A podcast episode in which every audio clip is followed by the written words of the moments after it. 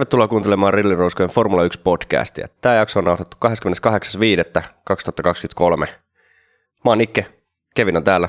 Joo, mulla on joku tällainen random vappupallo täältä Nikeltä, tota, silleen, kun tiedät, joku pikkulapselle aina niin kuin laitetaan, niin kuin pyöritellään se ilmapallo niin kuin sormen ympäri, että se ei karkaa, niin mä oon tehnyt nyt niin tässä.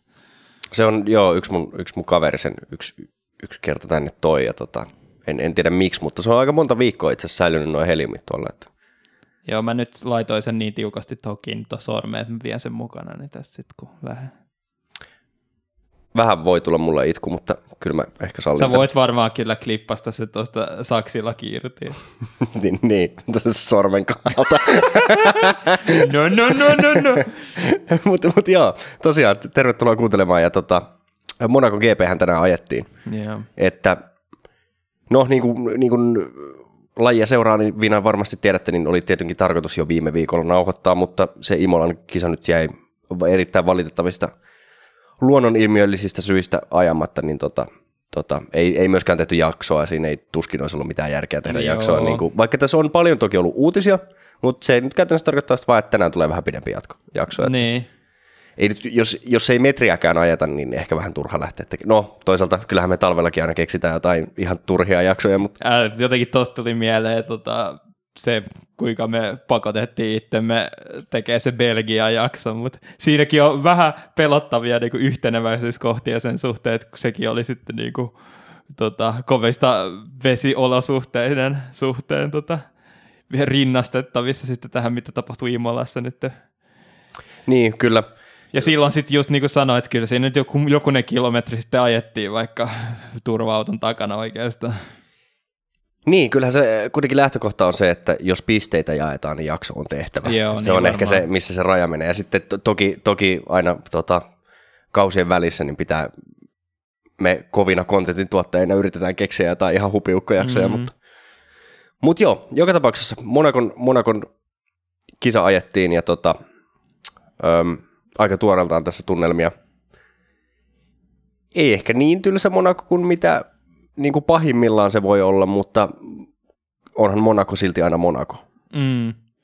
Musta tuntuu, että tavallaan se, kun aina puhuttu, että Monaco on niin kuin paras, paras anti aina se aika jo, niin tällä kertaa se nyt niin kuin oikeasti oli aivan loistavaa viihdettä.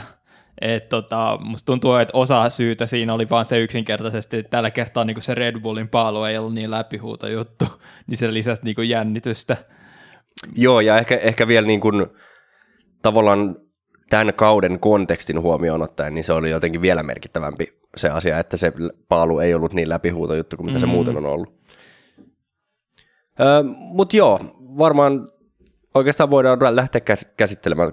Turha tässä on varmaan sen, sen pidemmittä mitään, mitään yleistä vääntää, vaan lähdetäänkö me käsittelemään Red Bullia heti? No joo, tavallaan sen sanoisin myös, että oli ihan kisassa paljon silleen niin kuin muuttuja niin sanotusti, mutta ei se nyt hirveästi mihinkään ohitukseen johtanut, mutta varmasti joo, ja, vähän enemmän. Joo, ja niin ehkä, ehkä sen voi niin kuin yleisellä tasolla sanoa, että toi sade kisassa niin vaikutti loppujen lopuksi hämmentävän vähän lopputuloksiin. Vaikutti, vaikutti sijoituksiin jonkun verran, joo, mutta mä olisin odottanut paljon enemmän kaaosta. Musta tuntuu, että se oli vähän sama juttu kuin viime vuonna, että enemmän se johti niinku taktisi, taktisiin virheisiin mm. ja muutamaan henkilökohtaiseen virheeseen. Mutta sitten jotenkin kun katsoi silleen, että loppupeleissä äh, top kolmonen oli samassa järjestyksessä, kun lähti kisaan, niin tajuu, että kaikki, kaiken tämän niin kuin jännittävän jutun jälkeen niin ei mitään oikeastaan niin dramaattisesti muuttunutkaan. Kyllä, mutta äh, siis siitä voidaan varmasti lähteä Red Bullin, joka toki tuli viikonloppuun ennakkosuosikkina, mutta ei läheskään niin vahvana ennakkosuosikkina kuin mitä ehkä aikaisempiin viikonloppuihin. Niin, kaikki jotenkin tiesi, että tämä on se, missä todennäköisesti muiden tiimien niin kuin vahvuudet tulee kunniaan ja tota, just se Red Bullin ylivertainen tota, suoranopeus ei enää niin paljon merkitse, mutta musta tuntuu, että esimerkiksi toi Paulukin tota, kierros sitten Verstappenilta kuitenkin oli vahvasti yksilösuoritus sitten siihen ihan viimeiselle mm. sektorille erityisesti. Joo, kyllä musta tuntuu, että, että se kolmas sektori oli niin kuin Red Bullin ehkä vahvempi kuin muilla talleilla, mutta tota, mut, mut siitä huolimatta, ja tässä voidaankin ehkä samalla puhua siitä, että sit toisaalta kuitenkin toisella puolella varikkoaitausta, niin, niin viikonloppu ei ollut ihan yhtä vakuuttava. Niin. Jos sanotaan tälleen kauniisti. Ja siis niin kuin, monella tavalla todella kohtalokas virhe. Ja jotenkin tulee sellainen fiilis, että ihan kun niin kuin se ede, Peresin edellä ajanut Alppi, olisi vähän niin kuin sekoittanut pasmat jotenkin, koska se poikkelehti siinä ihan outoja linjoja niin kuin siinä. Mä en tiedä kumpi se niistä alppineista oli, mutta niin kuin antoi anto Peresille niin kuin tilaa menemällä sinne niin kuin varikkosuoralle. Ja sitten sit hetkeä myöhemmin niin Peres tulee mun mielestä niin kuin ihan liian kovaa siihen mutkaan. Mun mm. mielestä oli ihan täysin niin kuin yksilövirhe, eikä silleen, että auto jotenkin petti alta. Ja niin kuin, toisaalta sekin usein on ihan yksilövirhe, että jos yrit, niin kuin vetää liian kovaa verrattuna siihen, mitä, mihin niin kuin auto kykenee. Niin no kyllä mun mielestä niin kuin lähtökohtaisesti, että jos aikaa, jossa päätyy seinään, niin kyllä se yleensä on yksilövirhe, eikä, eikä se, to, toki auto voi hajota, onhan siis, kyllä mm. niitäkin nähdään, mutta, mutta kyllä ehdottomasti menee peresin piikkiin. Ja jotenkin näytti siltä, että niinku, ei, ei, ei, se auto olisi kestänyt tuollaisia vauhteja, niinku tuollaista aerodynaamista kuormaa siinä. Mutta sillä tavalla myös kohtalokas virhe, että koska Monakossa niin kuin silloin, kun autot keskeyttää, niin ne pitää sitten ottaa sillä nosturilla ylös sieltä niin tota, tämä Red Bullin tota, lattia nyt tuli kaike, kaikkien tietoisuuteen sitten, kun siitä sitten oli hienoja kuvia otettu, ja sitten oli hieno mun mielestä just kuva New, Adrian Newista, kuinka äh, niinku, vähän vittuuntuneena se oli siellä niinku varikkomuurilla, mm. että se salaisuus niin kuin paljastui sieltä. Joo, ja siitä itse asiassakin tästä Discordiin laittaa taas shameless plug, tulkaa kaikki Discordiin, siellä Joo. on hauskaa keskustelua, niin tota, sen se hienon kuvankin, missä Loren Stroll katsoo hyvin, sanotaanko himoitsevasti sitä yep. Red Bullin auton, auton lattia. Mutta tota, öö, joo, se oli vielä, mun mielestä tämä asia pahentaa se, että totta kai tämä niinku ensinnäkin, no en tiedä voiko vielä puhua, mutta, mutta tota, on nämä kovia iskuja niin Peresin mestaruustaiston kannalta. Ja vielä jotenkin se mun mielestä tuli niin turhaan paikkaan se virhe, koska se tapahtui Q1. Mm. Ja jotenkin Red Bull on kuitenkin sen verran nopea auto, että vaikka ei olisi ollut selkeästi nopein auto, niin kuitenkin ehdottomasti kärkiauto, niin jotenkin, että ei pitäisi Q1 vielä olla noin kovat paineet. Että mm. et vähän, no siis turha virhe niin. Niin kuin käytännössä. Ja ottaen huomioon vielä, että, että miten nopeasti sen niin kuin rata parani, niin tavallaan, että se tuskin olisi kuitenkaan ollut se paras kierros sitten, että no sitähän nyt ei voinut tietenkään siinä vaiheessa vielä tietää, mutta, mutta jotenkin niin kuin, öö, no niin, siis turha virhe ja itse asiassa kyllä totta kai tämä oli se syy, mikä sitten pilasi Peräsin kisan, mutta myös kisa oli aikamoista sähläämistä Peräsillä. Mm. Muista oli vaan sellaista niin kuin epätoivoista, että niin. yritettiin kaikkea ja sitten kun niin kuin, sitä pidemmälle niin kuin mentiin, niin sitä jotenkin silleen niin kuin, just oli sellainen, että no kokeillaan nyt tätä, jos tämä nyt pelastaisi kisan, ja ei se sitten pelastanut. Että... Joo. Kyllä, eli, eli, eli hyvin kaksijakoinen viikonloppu. Sen sijaan mun mielestä siis nimenomaan Verstappenilta jälleen kerran ihan niin kuin loistava viikonloppu, että, että sekä se aika jo kierros, että, että kun nyt ei ehkä ollutkaan sit selkeästi nopein auto, jälleen kerran vähän vaikea sanoa, mikä toi Red Bullin todellinen vauhti oli, koska Peresin vauhtihan jäi koko viikonlopulta oikeastaan ihan täysin mm. näkemättä. Mutta tota, äm, tosi hyvä aika jo kierros siihen loppuun Verstappenilta ja myös kisa ihan virheetön suoritus. Eihän siinä niin kuin, tuli sadetta ja kaikkea hankalaa. Toki, toki Verstappenilla oli pari kertaa osuttiin seinään mm. ja o, oli niin kuin, tavallaan riski johonkin rengasrikkoon tai pahempaankin. Et, et, et siinä mielessä, mutta mitään ei käynyt. Ja siinä mielessä niin kuin ainoa, mikä jäi saavuttamatta on se nopein kierros, mutta tota, mun mielestä kaikista vakuuttavin tuossa niin Verstappenin suorituksessa oli se, että kuinka pitkälle se piti noin mediumirenkaat, niin kuin, Kyllä.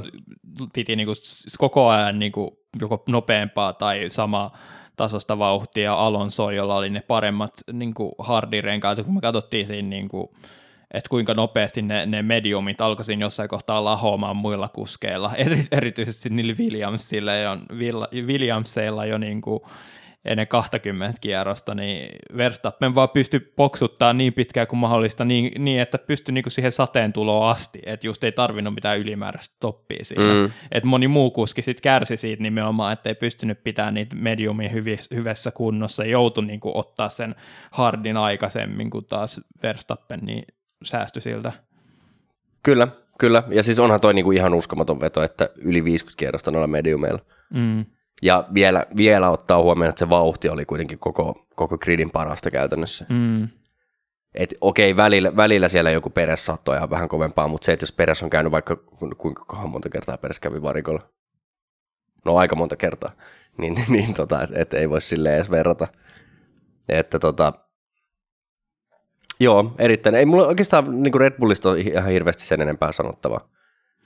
Niin, sitä vaan toivoisi, että nyt niin kuin jollain muilla radoilla tulisi noita mahdollisuuksia, että Imola, Imola niin kuin oli myös sellainen, mikä olisi ollut hyvin Monakon kaltainen rata, jossa mm. ehkä niin kuin muilla talleilla olisi ollut mahdollisuuksia. Mä en tiedä, mikä sitten seuraava on, koska esimerkiksi Singaporessa kuitenkin niin kuin suora nopeuksien merkitys on jonkinlainen.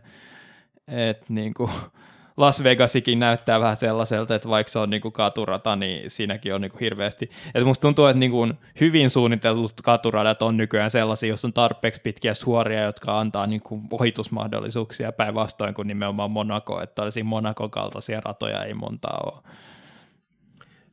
Joo, no seuraavaksi on Espanja. Sitten sen jälkeen tulee Kanada. Kanada on katurata periaatteessa, mutta sekin on itse asiassa aika voimarata, että mm. et se on taas sitten niinku hyvä Red Bullille periaatteessa. Että...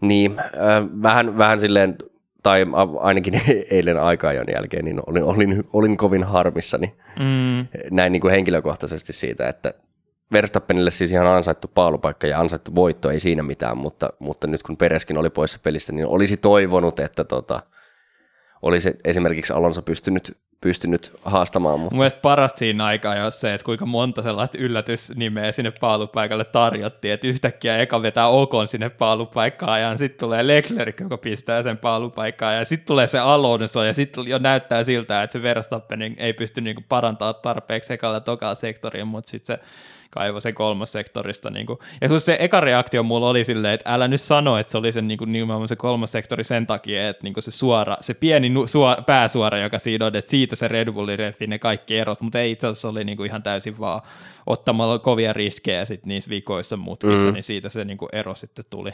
Joo, se, se itse asiassa niin lisäsi mun harmitusta vielä se, että kun se näytti kahden sektorin jälkeen se Verstappenin kierros mm. siltä, että, että Alonso on paalulla, mutta, mutta sieltä se niin vaan tuli.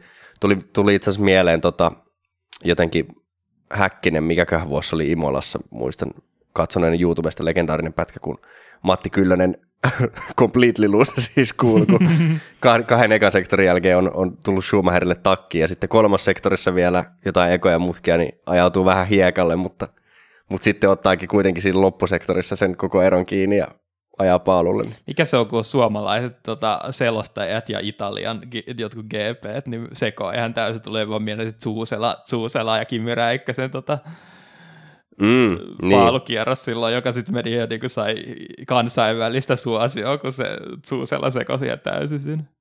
Joo, en tiedä mikä siinä on. Se on mielenkiintoinen ilmiö. Se, sieltä tulee, italialaiset on niin tota, intohimoisia, että jotenkin, jotenkin se sitten tarttuu suomalaisiinkin sieltä Suuselasta puheenjohtajalle. Mä en muista kenen, kenen ajamista kuvaili näin, mutta se oli se, kun tota Alex Jacks kuvaili niin kuin fighting like an octopus, niin heti tuli mieleen Suusela kommentit silleen. Kyllä. Mutta joo, tota, mustekaloista takas punaisiin härkiin, niin onko meillä Red Bullista enää mitään, mitään varsinaista ei, sanottavaa? Ei mun mielestä sen enempää, että ei tässä voi muuta kuin hatunnosto Verstappenille. Tämä ei nyt ollut pelkästään ehkä autoa tänä viikolla. Niin, kyllä siis erittäin vakuuttava viikonloppu, että ei, ei, Verstappen ei ole turhaan kaksinkertainen maailmanmestari. Mm-hmm. Mutta tota, joo, mennään sitten Aston Martinin kuitenkin seuraavaksi ja öm, sanotaan, että näin niin kuin ansaitusti edelleen periaatteessa toisena, tota, tai siis ei periaatteessa on, on toisena sarjassa, mutta – mutta myös tällä tallilla niin hyvin, hyvin kaksijakoinen viikonloppu. Niin, tota, Alonso niin lähellä paalua, kuten osattiin odottaa, että Alonso on yksi niistä isoimpia haastajia niin kuin Red Bullille, mutta tota, toi Strollin niin kuin tekeminen, että viime viikolla jotenkin pystyy, tai ei viime viikolla, siitä Miamissa. nyt on pitkä aika, kun Miamiissa mm. ajettiin, mutta niin pystyi vähän antaa anteeksi, että se oli niin kuin niiden Aston Martin niin otti niin hirveitä riskejä siinä niin kuin aikaa joissa. Mutta niin. tällä kertaa jotenkin toi strolli, että se ei vaan kykene niihin samoihin asioihin, mitä niin kuin Alonso, koska Alonso itsekin puhui siitä, että aika on yleensä hankalia, koska on vaikeaa lämmittää niitä Astonin autoja ja nimenomaan siihen kuulemma, tai äh, Astonin, auto, Astonin renkaita, niin, ja kuulemma Strolli nimenomaan aika jo siinä Q2 hajosi siihen, mutta niin kuin jotenkin siinä, kun samalla kun tallikaveri taistelee tota, paalupaikasta niin, että se voi jäädä niin kuin ihan täysin niin kuin vauhdin puolesta tota, Q2. Ja sitten kisa taas oli ihan, se oli sellaista niin kuin, siinä missä Peresin kisa meni sellaiseksi räpeltämiseksi niin kuin tallin toimesta, niin se oli niin kuin Strollin toimesta sellaista ihan täyttä räpeltämistä, että niin kuin otettiin hittiä kaikkialta ja tuota, niin, no kyllä, kyllä itse asiassa ja... kyllä, kyllä Pereskin teki henkilökohtaisia virheitäkin kisassa, mutta tota, Mitäs? No ainakin oman etusiivensä hajotti jossain vaiheessa, ajoi jonkun perään. Totta. Siinä siis tunnelin jälkeisessä Joo, jo, se, se, oli siinä, niin kuin, tota, olisiko se ollut Magnussen, joka ajoi sen shikaanin vähän teki siinä virheen ja joutui niin kuin Niin no okei, okay, no joo, no sekin nyt on ehkä, ehkä siinä ja siinä, että oliko se sitten peräisin, että tuli vähän silleen puskista, että, että mm. vähän niin ja näin, että ehkä se nyt ei ollut ihan peräisin piikki, mutta, mutta, mutta, tosiaan ei ollut kaikki ihan tallimokia kuitenkaan. Että. Joo. Eikä nekään mun mielestä niinku Peresin kohdalla mitään mokia ollut, se oli vaan niin, silleen, niinku, että, että niin. ainoa tapa, millä sitä saadaan hyvät pisteet on, että yritetään kaikenlaista, että mm, niinku, kokeillaan näitä vetsejä, kun ehkä, ehkä tässä alkaakin sataa pahemmin ja kaikki muut joutuu varikolle myöhemmin. Ja... Niin, kyllähän tässä on sellainen, niin kuin, että se Miamin aika jo oli tosi erikoinen myös, joo, ja Monakon aika jo on aina semmoinen, että, että siellä kyllä niin kuin nä, nähdään hyviäkin kuljettajia, jotka tippuu yhtäkkiä jossain aikaisessa vaiheessa, että se on, se on haastava aikaa jo. Niin siinä, siinä mielessä niin kuin Strollille voi antaa anteeksi, mutta mut sitä tapahtuu nyt niin kuin liikaa. Ja kun mun mielestä nimenomaan yksikään viikonloppu tänä kaudella, niin eihän Stroll ollut lähelläkään Alonsoa yhdessäkään aikaa jossa. Joo, jotkut on ollut parempia, ollut kärkikympenikössä mm. silleen, mutta se, että jos Alonso on aina käytännössä Red Bullista seuraava, niin se, että Stroll on seitsemäs tai kahdeksas, ei mun mielestä sekään ole riittävän hyvä. Niin kuin siinä oli jotenkin niin kuin alkukaudesta oli se, että ei nyt niin paljon ollut tavallaan Alonsosta jäljellä. Niin, ja muistetaan vielä se, ja muistetaan vielä niin, se niin kuin... Niin kuin loukkaantuminen ennen kautta, Joo. joka tavallaan annettiin vähän anteeksi siinä. Jep. Mutta niinku tässä vaiheessa, kun menettää niinku kourallisen pisteitä niinku, ja ei oikeastaan ollut niinku mahdollisuuttakaan taistella niistä pisteistä, niin se ei niinku näytä hyvältä. Et niinku tässäkin kohtaa Peresin niinku, suoritus on niinku aikaisemmissa kisoissa on ollut ihan hyväksyttävä sen takia, kun olisit niinku heti siinä kakkosena, vaikka oli kaukana mm, niin. Verstappenista, mutta niinku tänä viikonloppuna sitten tietenkin toi on sitten, kun tekee virheen aikaa jossa Monakossa, niin eihän sitä nyt hirveästi voi odottaakaan kisasta, paitsi mm, muistaakseni olisiko Verstappen tehnyt jonkun hu- huippusuorituksen joku tässä kisa, joku viime aikoina Monakossa, kun joutui lähteä vähän kauempaa, mutta tota, samalla muistuu mieleen taas noin Leclerkin joku räpellys silloin, e- olisiko se ollut eka, eka tota, kisa Ferrarilla silloin tota Monakossa, niin aloitti perältä ja tyli kolaroi silleen raskasissa jo heti paikalla niin kuin alkukisasta. Ja... Mm. Joo, että kyllä toi on, ja, ja tosiaan se, että niin kuin tässäkin taas huomaa sen, että vaikka se on Alonso tuolla, niin kuin, nytkin otti toisen sijaan, mm. niin ei Mersun tarvii ottaa podiumeita. Mutta kun se, se on se, että jos Mersu on vaikka neljäs, tai viides, neljäs ja viides niin kuin tänään, tai viides ja kuudes, mm. mutta ne on aina lähtökohtaisesti molemmat Mersut siellä pisteillä. Mm. Ja myöskin sit siinä tilanteessa, kun näitä tulee jossain vaiheessa ihan varmasti valitettavasti Alonsollekin tulee keskeytyksiä jossain vaiheessa kautta. Se on vaan niin kuin lähes väistämätöntä. Niin silloin pitäisi olla sen toisen auton myös siellä ottamassa niitä pisteitä. Mm. Ja nimenomaan se, että ei, ei nyt varmaan kukaan oletakaan, että Stroll olisi niin hyvä kuin Alonso. Mutta pitäisi olla niin kuin edes jotenkin lähellä. Mm. Ja jotenkin tällä kaudella ehkä se, mun mielestä Vetteliin vastaan, niin se oli, niin kuin, vaikutti aika riittävältä se, koska autokaan ei ollut mikään hyvä, ja oli kuitenkin niin kuin välillä jopa Vetteliä nopeampi, niin. ja kuitenkin aika lähellä yleisesti ottaen. Mutta kyllä toi nyt on aika karu toi ero. Niin jotenkin tulee yleensä mieleen, että se Strollin niin kuin, tekee niitä virheitä nimenomaan kisoissa, että se niin kuin Vettel, että aika ajoissa oli niin kuin Vetteliin verrattuna ihan ok, mutta sitten kisossa mm. niin kuin Vettel oli paljon parempi, mutta nyt kun tekee tuollaisia niin kuin emämunauksia niin kuin just nimenomaan aika ajoissa, niin... Niin ja sitten tästä täytyy myös muistaa myös se, että, että toi tulee toi ei ole vaan se, ettei saa pisteitä, joka se tietysti niin kuin potentiaalisesti maksaa tallille hirveästi palkintorahoissa. Mutta myös se, että nyt kulukattoaikana, niin jos, jos, jos tulee osumaa ja kolareita, niin kyllä sekin maksaa liikaa. Mm. Mutta tota, et, saan, saan nyt nähdä seuraava viikonloppu, kun mennään Espanjaan ja on semmoinen niin sanotusti niin kuin tyypillinen viikonloppu todennäköisesti. Mm. Tietenkään ei, ei säävarauksella, mutta niin kuin, niin kyllä pitäisi rupea tulosta tulee pikkuhiljaa. Joo.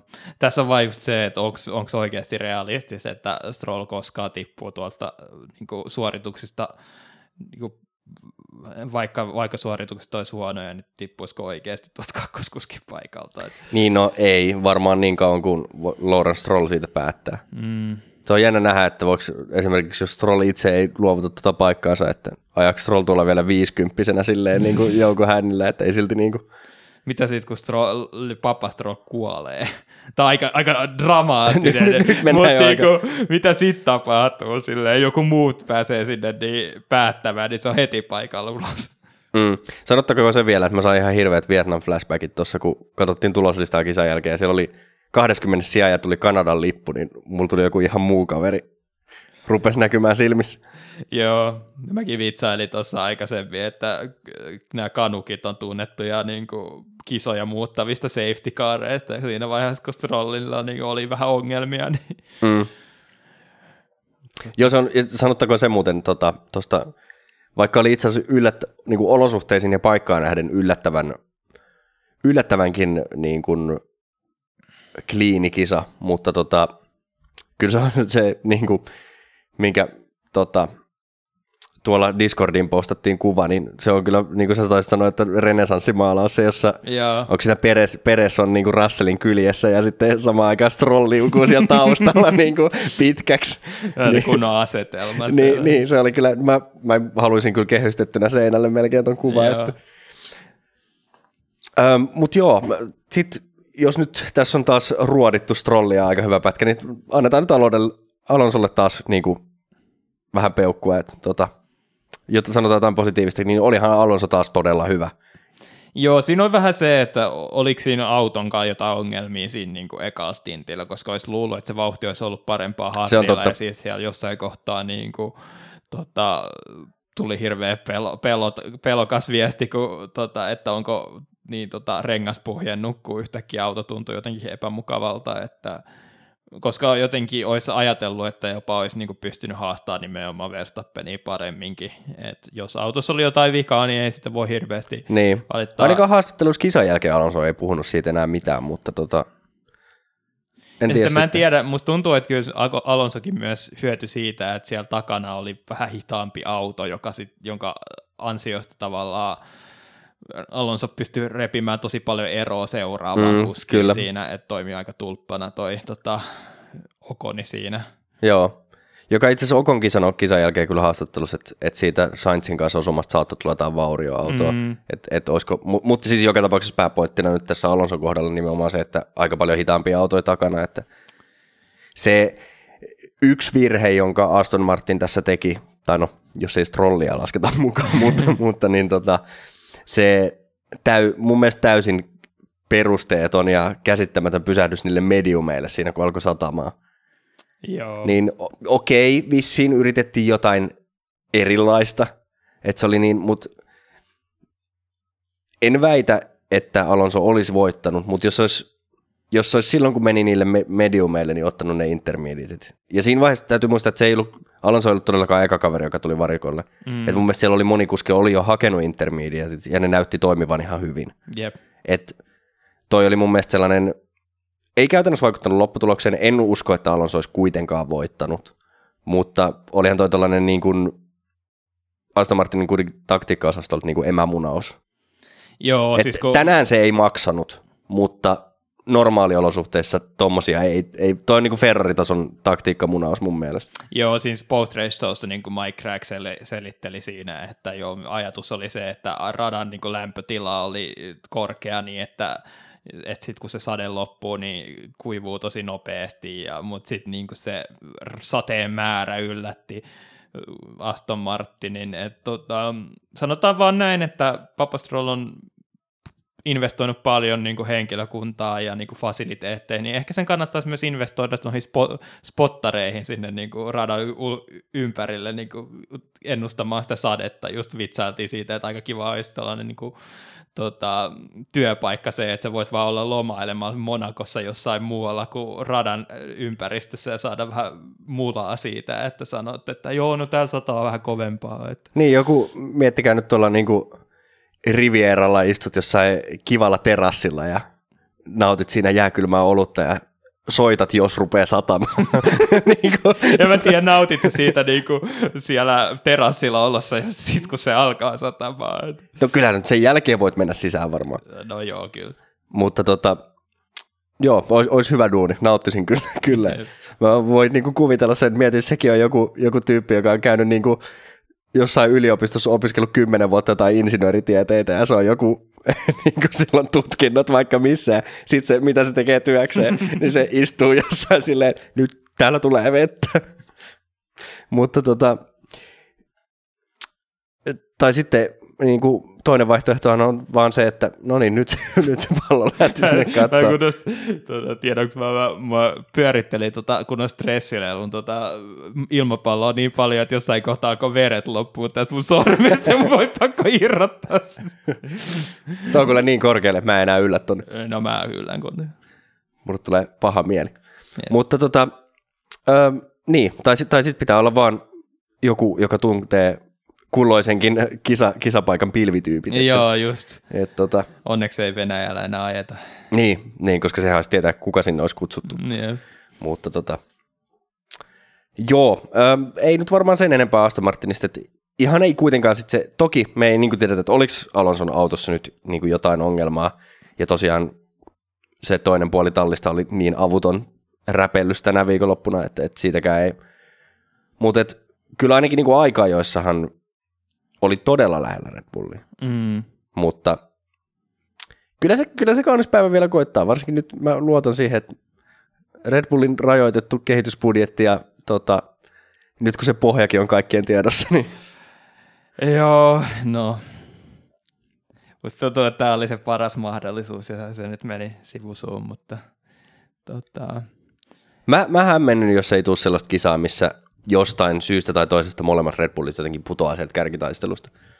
Niin, Mutta... tässä nyt oli jotenkin se, että just Verstappen putosi sieltä kärkitaistelusta niin kuin aikaa, jossa Miamiissa ja silti se nappasi sen voito. Niin, no sekin on totta. Mutta esimerkiksi niin kuin keskeytyksiä. No, niin. se, se jää nähtäväksi, mutta tota, kuitenkin ihan, ihan kiva suoritus. Öö, mennäänkö me Mersuun sitten seuraavaksi, Joo. joka on, niin kuin mainitsinkin tuossa vissiin, niin pisteen päässä enää. Eli Mersuhan tästäkin viikonlopusta sai paremman pistepotin kuin Aston Martin, yeah. vaikkakin ei podiumia tullut. Ja, ja Mersullahan oli nyt myös tota, rankasti uudelleen suunniteltu auto öö, tänä viikonloppuna. Ja itse asiassa mua vähän harmittaa, mun oli tarkoitus ennen tätä podcastia, niin tässä viikonlopun aikana kaivaa joku, ihan varmasti joku veikkaisin, että Reis tai joku on jo tehnyt tästä jonkun videon, että mitä Sam on Collins uusittu. oli tehnyt siitä videon. Erittäin hyvä. No yes, se pitäisi katsoa vielä, mutta jo. niin tota, et en nyt ole ihan varma, ainakin vaikutti niin kuin ulkonäön perusteella, niin ainakin sideboardit oli mennyt kokonaan uusiksi. Joo. Ja varmaan aika iso osa muutenkin rungosta. Joo. Mutta tota, tämän viikonlopun perusteella ehkä vähän vaikea sanoa, että kuinka hyvin noi toimii tai mikä, mikä se on se niin kuin tämän uuden Mersun potentiaali. Niin ainakin mitä niin kuin Hamiltonin puheesta sai irti, niin ainakaan se ei yhtään niin kuin helppo, helpompi ajattavuudelta ollut. Että niin. niin kuin koko ajan oli yliajamista. Siitäkin oli niin kuin Russellilta, Russellikin mainitsi ihan samaa aikaa jo jälkeen.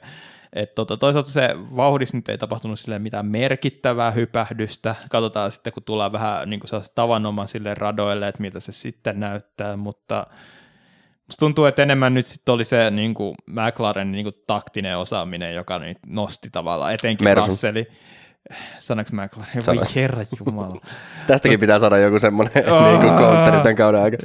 Joo, mutta Mutta siis eh, musta tuntuu, että erityisesti kun katsoo, tota, miten noin stopit meni, niin kyllä se oli se, että Russell pystyi sinnittelemään noin hardilla paljon pidempään kuin niinku kilpailijansa oli, ja siten se pystyi siirtyä hardeilta suoraan niihin intermediateihin, joka lopulta niinku antoi tota, Mersuille hyvän pistepotin. Et kuitenkin oli siellä kahdeksantena muistaakseni niin kuin suurimmat osa kisasta Ferrarien ja Gaslin takana, ja sitten hypp- yhtäkkiä hyppäskin kaikki kolme sijaa sen takia, että sai niin kuin yhden stopin vähemmän kuin muut. mm.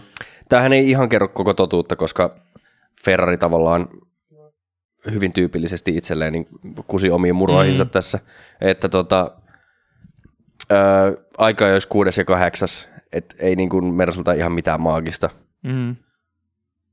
mutta tota, tosiaan tämä on niinku, toki monilla muilla talleillakin oli sama. Itse asiassa varmaan Aston Martinillakin joku päivityspaketti oli todennäköisesti tähän viikonloppuun.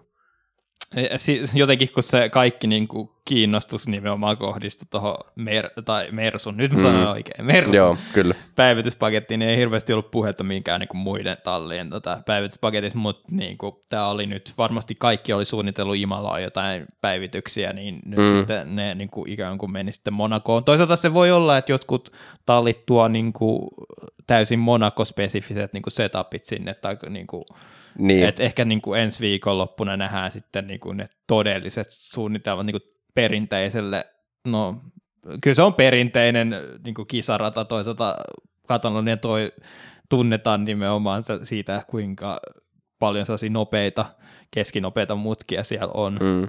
no, mutta sehän on niinku tosi perinteinen testirata, että sehän on sellainen niinku oikein niinku perinteisen moottoriradan prototyyppi, voisi sanoa melkein mm. Mm. Katalonia. Et sen takiahan siellä talvitestejä pitkään, nykyään ajetaan Bahrainissa, Bahrain varmaan maksaa enemmän. Joo. Mutta tota, niin, äm, joo, varmaan niin kuin, en tiedä kuinka paljon enää tallit voi tuoda niin kuin ihan Monaco-spesifejä päivityksiä just tämän kulukaton takia. Mm. mutta varmasti siis jotain niin kuin, voi olla, että on jotain vähän erilaista jousitusta tai isompaa siipeä tai muuta vastaavaa, Mm. mutta tota, varmasti ensi viikonloppuna päästään näkemään sit, sit Katalonias niin kuin enemmän osviittaa. Ja myös täytyy muistaa se, että se ei aina ole niin yksinkertaista, että kun tuodaan uusi ö, isot päivityspaketit, niin se voi muuttaa sitä, että miten sitä auton setupia pitää rakentaa ja näin mm. Mm. edelleen. Niin kuin, mä veikkaan, että Mersullakin on vielä vähän se, että Monaco viikonloppu, että ei oikein välttämättä vielä ymmärretä edes tota uutta autoa, että miten se toimii. Niin muistakaa, kun miten silloin edellisellä kaudella niin kuin McLarenin vauhti parani niin kuin sitä kauden alusta ihan merkittävästi vaan pelkästään sillä, että opittiin sitä autoa, niin kuin, että miten se tappaa. Mm, että kyllä. ne, niin kuin, just se, että se vauhti oli niin, kuin niin paljon parempaa kuin ekas kisassa, vaikka minkälaisia upgradeja ei ollut edes tuotu silloin. Niin. Kyllä. Et joo, ähm, niin, molemmista kuskeista mun mielestä ihan hyvä viikonloppu niin kuin molemmilta kuskeilta. Mm. Et tota, mistä se Russellin rangaistus nyt muuten tuliko kisassa? Oh, Oliko se joku unsafe? Joo, se taisi olla un- unsafe release siinä. Niin. Tota, Tai itse asiassa unsafe rejoin, jota mä en ole kyllä ihan varma, että mistä se tulee. joo. Miten se eroaa unsafe releaseistä, mutta tota, eikö hetkinen, Vai onko tarkoittaisiko... se un, niin unsafe rejoin voi olla silloin, että sä tuut, kun sä tuut varikko suoralta. Tota, Se on varmaan muuten tarkoittaa sitä, että on ylittänyt sen valkoisen viivan Joo. siitä liian aikaisin. Eli sitten se itse asiassa menee kyllä kuskin piikkiin. mm, Joo, se on varmaan itse asiassa, tuliko se, eikö se tullut kuitenkin sen sateen alun jälkeen se joo, joo, rangaistus? niin, se on eihän varmaan, se käynyt missään muualla kuin Niin. niin, varikolla silloin. niin, niin, totta. Niin, että varmaan tullut siitä, niin kuin, lähtenyt liukuu siitä se, niin kuin, kun tulee varikolta pois ja me, yl, joku rengas mennyt sen viiva yli. Niin, mä sanon kyllä, että sehän oli tota, si, se, niin aika oli myöskin sen takia tosi niin kuin jännittävät niin kuin alusta loppuun, koska aina koko ajan jouduttiin jännittää sitä, että pääseekö Hamilton läpi seuraava osio. joo. Et, tota, etenkin kun se Hamiltonin niin kuin Q2 niin kuin alkuperäis, niin kuin siinä suunnitellulla nopealla kierroksella teki sen virheen siinä niin, tota, chikaanissa, niin joutui yrittämään uudestaan ja sitten eka sektori oli keltaista ja näytti tosi pahalta siinä, mutta sitten kuitenkin pääsi Q3 lopulta. Sitten taas kuitenkin Russellilta niin kuin, on se vähän alakanttia kuitenkin toi aikaa jo. Et, Niin. Joo, ja, ja vielä, tämä on yleensä semmoisia, että kun tavallaan näki, miten vaikeat Hamiltonilla on. Niin muista, että oli, oli tosi Hamiltonilla mun mielestä sen tyyppinen viikonloppu, kun mitkä oli yleensä niitä viikonloppuja, milloin Bottas olikin niin kuin koko viikonlopun selkeästi nopeampi. Tai siis vaikea sanoa Hamiltonin, mutta yleensä, yleensä silloin, kun Hamilton on noin tavallaan niin kuin niitä harvoja viikonloppuja, kun Hamilton ei oikeasti ymmärrä sitä autoa tai ei oikein mm. ole, niin yleensä ne on Hamiltonilta aika semmoisia alakanttia viikonloppuja. Että ehkä tämä, mä veikkaan, että että Mersulla on kyllä niin kuin valoton tunnelin päässä, että voi olla, että, että Espanjassa on ihan eri, eri äänikellossa ja niin kuin kuitenkin molemmat ajoi hyvän kisan ja kisan vauhti mm. oli ihan hyvä, vaikka niin kuin just sieltä tippui ne Ferrarit ja oli tavallaan taktiikka menikin nappiin, mutta mut niin kuin tota, kuitenkin niin ei, vähän vaikea sanoa tämän viikonlopun perusteella niin mitään Mersusta oikeastaan. Joo. Paitsi ehkä se, että niin kuin maksimoitiin se, mitä oli otettavissa, mutta... Se mä haluaisin vielä mainita, oli, että, että vähän vitutti ne Russellin tota, pari, tai noin radioviestit siinä, että no, päästäkää mut Hamiltonista ohi, mulla on enemmän vauhtia. Ja, tota, mä ymmärsin sen siinä tilanteessa, kun oli se niinku riski, että just tois Leclerkin taakse joutunut mm. tota, rangaistuksen siivettämään, mutta sen jälkeen kun se niinku, ris, vaara oli niinku poissa ja sen jälkeen sä oot niinku, piipittää, että no kun mulla on niin paljon enemmän vauhtia kuin Hamilton, niin päästä se, sen pitäisi päästä nyt ohi tässä niin kuin sate, niin kuin sateisilla, sateisissa olosuhteissa Monakossa, oli silleen, niin kuin, että niin, ja sekin, mitä että, sä luulet? Sekin, että niin kuin, kun Hamilton oli siinä vielä niin kuin about sekunnin päässä Okonista, niin. niin että jos Hamilton olisi jotenkin maagisesti päässyt Okonista ohi, niin Hamilton olisi kolmas, mutta jos Russell olisi päässyt, niin Russellin olisi pitänyt sen jälkeen vielä ottaa vähintään se viisi sekuntia kaulaa Okoniin, että olisi edes saanut pitää sen paikan. Niin eihän se niin tiiminkään kannalta ollut mitään järkeä. Puhumattakaan sit siitä, että ihan siinä loppukisassa niin Russell kyllä tippuu aika paljon Hamiltonista. Niin, kai siinä oli enemmän se just, että niin kuin ei ollut enää syytä riskeeraa. Niin, se on totta. Katsoa vaan sitä niin Leclerkin vauhtiin, mutta silleen jotenkin niin epätoivosta piipitystä. Mm, kyllä. Mutta joo, jäädään innolla odottaa, että mitä, mitä tota, Muutenkin itse asiassa tässä on nyt ollut taas niin, kuin niin paljon näitä hassuja, niin kuin lainausmerkeissä hassuja ratoja. Mm. Et, et, tosi innolla silleen, vaikka yleensä en näin sanoisikaan, mutta tosi innolla odotan siinä mielessä kyllä Espanjan viikonloppu, että saadaan ehkä vähän sellainen niin kuin reality check tähän väliin, että missä oikeasti niin kuin mennään. Ja mitä me odotetaan Espanjan viikolla eniten on sitä, että nähdään taas Katalonian rata ilman sitä Niin. Kyllä. Ja myöskin, tiedätkö, kenen kotirata se on? Saintsi. Niin, no, mutta myös... Kyllä mä tiedän, kenen kotirata Joo, okei, okay, mennään eteenpäin. Ja itse asiassa kiitos, tuo oli ihan loistava aasinsilta, nimittäin mennään, mennäänkin puhumaan Saintsista ja Ferrarista. Joo, tota, en mä nyt sanoisi, että oli niinku, olihan tässä Ferrarin taktisesti, no sen mä sanoin, että se, se että mistä Leclerc sai niinku aikaa joista sen rangaistuksen, niin se nyt oli niinku Ferrarin taas niinku, Kyllä.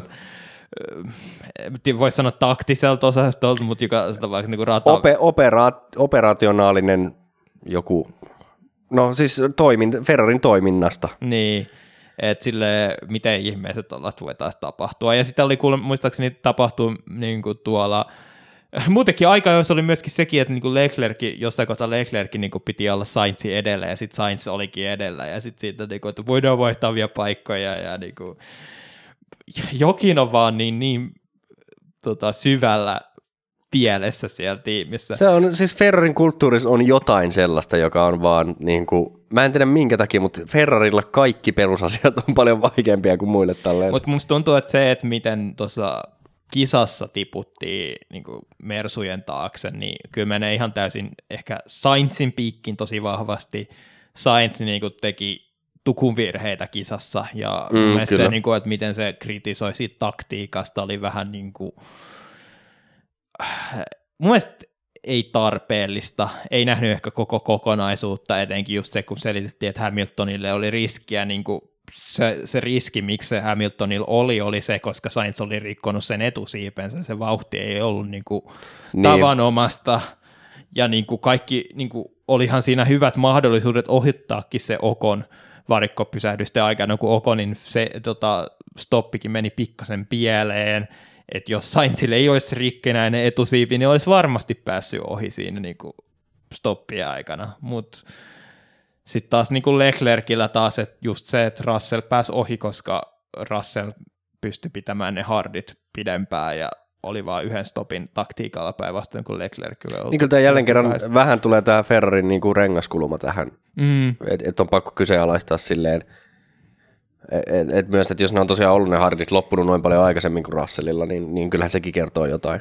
Niin. Jälleen kerran. Mutta tota, niin, jotenkin muutenkin Ferrarin vauhti mun mielestä se niin kuin alkuviikonlopusta niin kuin harjo- toki harjoitukset on harjoituksia ja ei tiedä niin kuin bensakuormia ja näin edelleen, mutta, mutta jotenkin tuntuu, että se niin kuin, vielä siinä niin kuin aika ajon keskenkin niin vaikutti ihan hyvältä, mutta musta tuntuu, että se Ferrarin niin kuin lopullinen vauhti vaan jotenkin suli niin kuin suhteessa muihin. Et en mä tiedä, eikö ne sitten osunut vaan ne aika jo kierrokset kohilleen siinä ihan vikoilla yrityksillä vai mikä siinä oli? No mutta siis kyllähän se oli aika hyvä, että niin kuin, tota, Leclerc oli kolmas, eikö Sainzkin, niin Sainz oli neljäs, No eikö, oli... eikö Sainz oli viides, kun Okonkin äh, it, repi itsensä siihen, mutta ne oli tosi lähekkäin kumpikin Ferrarin kuski ja oli niin kuin tosi lähellä Alonso ainakin niillä ekoilla kierroksilla. No joo, sanotaan itse asiassa, että tota, myös tuossa katson, niin Leclerc on ollut ihan karvan yli kymmenyksen Verstappenia hitaampi ja mm.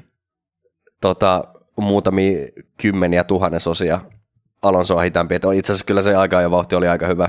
Mutta nyt meni vaan niin sitten niinku, no Sainz on ollut vähän hitaampi, mutta niinku Leclercillä niin, niinku sadasosa peliä ja siinä tuli sitten tällä kertaa vähän takkiin, mutta niin, mutta tässäkin niin Sainz oli Hamiltonin edellä ja sitten teki virheen ja tippui se Hamiltonin ja Leclerc ja Gaslin taakse. Ja, tota... mm.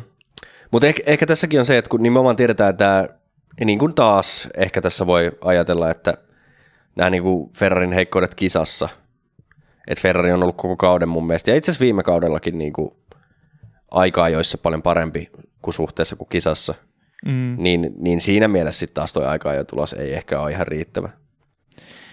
No joo, musta tuntuu jotenkin, että niinku, tässä oli sinänsä menetetty mahdollisuus siinä, että niinku se tämä oli se rata, jossa se aika jo merkitsee eniten. Mm, niin. Ja nyt niin kuin, oli sille kohtuu hyvä tulos. Okei, siinä niin kuin Alonso tuli edelle ja Okonilta niin kuin ihan nappisuoritus niin tuli sitten edelle.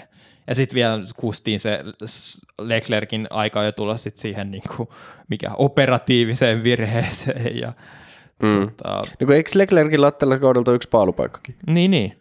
Niin, että mieluummin se olisi täällä pitänyt ottaa. Joo. Mutta, mutta tota, no toisaalta ihan hyvä vaan, koska sitten sit kun toi taktiikka meni pieleen, niin olisi vaan vituttanut vielä enemmän. Ja sanotaan nyt, että ainakaan tällä, tällä kertaa niin Leclerc ei käynyt seinässä, että se oli se Sainz, joka kävi harjoituksissa seinässä. Että... Joo. Öö, no mut joo, ei ehkä, ei mulle Ferraristakaan varsinaisesti sen enempää ole sanottavaa. Niin, mun mielestä jotenkin kisassa itsessään niin kuin menee Sainzin piikkiin ainakin toi oma sijoitus. Joo. Ja, ja sitten sit se just nimenomaan, se oli en, kohtalokkain virhe oli toi, että miksi Leclerc tippui niin kuin sinne kuudenteen ruutuun sitten ihan niin kuin kunnon lapsuksella. Niin, joo ja siis ehkä, ehkä Sainzista vielä sanottava se, että Sainz kyllä kisan jälkeen sitten haastattelussa sanoi vähän itsekin, että, että joo, että no ei ollut ehkä ihan, ihan aiheellisia ne kommentit kisa aikana, mm. mutta oli vähän adrenaliinia siinä. Joo. Mutta tota, okei, voidaan mennä varmaan eteenpäin ja ehkä kuitenkin sitten tähän tämän viikonlopun niin kuin positiivisimpaan valopilkkuun tavallaan, eli Alppineen. Joo, Tota, mä muistan silloin, kun oli se hirveän huono Baku viikonloppu, niin just vähän spekuloitiin sitä, että tuleeko tämä Monaco ole ihan hirveä, koska just tiedetään se niin kuin alppinen jäykkä jousut, jousitus ja siitä ei nyt ole niin kuin, täällä mitään apua ja ajateltiin, että sekin olisi voinut olla Bakussa se syy, miksi meni niin mm, huonosti. Niin. niin nyt sitten kummatkin Alppineet oli niin kuin loistoiskussa nimenomaan pääsi sinne tota, kärkikuskien tai kärkitallien kanssa oikeasti taistelemaan sijoituksista ja tota, normaalisti en hirveästi Okonia niin kuin fanita yleensä just nimenomaan siitä syystä, että se niin kuin raaka vauhti puuttuu. Yleensä on just optimaalinen sellaisessa tilanteessa, että ei tee niin hirveästi virheitä, että sit jos joku toinen niin, että pystyy pitämään, jos saa niin kuin just nimenomaan mitä niin kuin nyt tässä kisassa tapahtui, eli siellä oli joku nopeampi kuski takana paineistamassa, mutta Okon ei tee siinä kohtaa virheitä. En mä tiedä, tuleeko tämä niin kuin käsitys mut pelkästään sen Budapestin voiton perusteella, mutta jotenkin mulle, mulle Okon aina ollut sellainen, että niin kuin kun edellä, niin ei tee hirveästi niin kuin virheitä siinä mm. paineen alla. Mutta nyt sitten Okoni kaivo jostain perseestään niin kuin sellaisen aikaa jo kierrokseen, että huhuh. Joo, ja siis oli siinä hetkellisesti paulupaikallakin niin kuin en, ennen kuin nämä muutaman muu kaveri ajokierroksensa loppuun. Joo, me muista mikä, oliko se nyt edellinen kausi vai sitä edeltävä, kun me kovasti aina puhuttiin siitä, että se Alppinen auto on semmoinen kameleontti, että me kovasti yritettiin. Se oli viime kaudella. Joo, kovasti yritettiin niin kuin arvioida, että missä se on hyvä, mutta me oltiin aina ihan väärässä. Mm. Niin nyt on vähän sama ilmassa, että me ollaan niin kuin ollut koko alkukausi aika vakuuttuneet siitä, että Alppinen vahvuus on niin kuin, niin kuin kovissa vauhdeissa, ehkä nopeissa mutkissa, jäykkä jousitus, aika nopea suorilla – että se on se, niin kuin missä pärjätään hyvin. Ja ennakoidaan just, että no ennakoitiin vähän ehkä Imolaakin, jota ei nyt toki ajettu, mm. mutta että varsinkin Monakossa tulee olemaan todella vaikeaa, niin mitä sitten Okon täräyttää melkein paalulle. Ja itse asiassa Gaslylla oli niin kuin aika, jossa sitä ennen parempi kuin Okon, ja ne oli koko ajan Kyllä. siellä. Ne ei ollut, just nimenomaan Alppinet ei ollut ne, jotka joutu hirveästi jännittelemään siinä niin kuin aikaa jo osu- osuuksissa siinä, missä just joku tota, Hamilton joutui joko, koko ajan. Mm. Joo, ja sanotaan, että vaikka Gaslylle nyt käytännössä maksoi se, että et, tota, ei ollut niin kuin toi viimeinen aika osio nyt ei mennyt sit niin putkeen tällä kertaa, mutta, mutta silti seitsemäs sija myös ihan, ihan kunnioitettava tuosta kisasta. Mm. Ja tosi, tosi vahvat tuplapisteet. Ja tavallaan varsinkin vielä sekin, että nyt kun McLaren sai pakkansa taas vähän kasaan kuitenkin, mm. ja oli 90, niin Alpin oli kuitenkin selkeästi nopeampi. Joo. Ja otti paljon enemmän pisteitä. Sekin on ihan mielenkiintoista miettiä, että onko ne ollut oikeasti ne niin kuin upgradeit, jotka on vaan tuotu sitten tähän kisaan. Että onko tämä nyt se, mitä me voidaan odottaa niin Alpinelta joka kisassa. Niin. Jälleen kerran pakko sanoa, että, että katsotaan Espanjaa ja mietitään sitten. Mm. Et mun mielestä se Espanja on jotenkin sellainen, ei se tietenkään niin kuin kaikille radoille päde, mutta, mutta se on aika semmoinen hyvä yleinen suunnannäyttäjä siitä niin kuin suoritustasosta.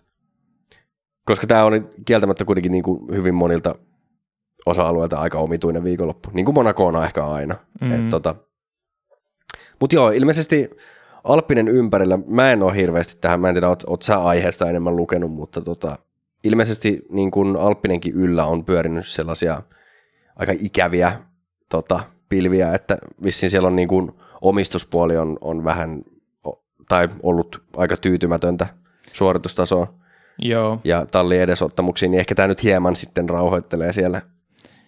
Eikö, eikö niin kuin Laurent Rossi on myös niin kuin nimenomaan Alppinen, siis nimenomaan Alppinen niin kuin omistaja?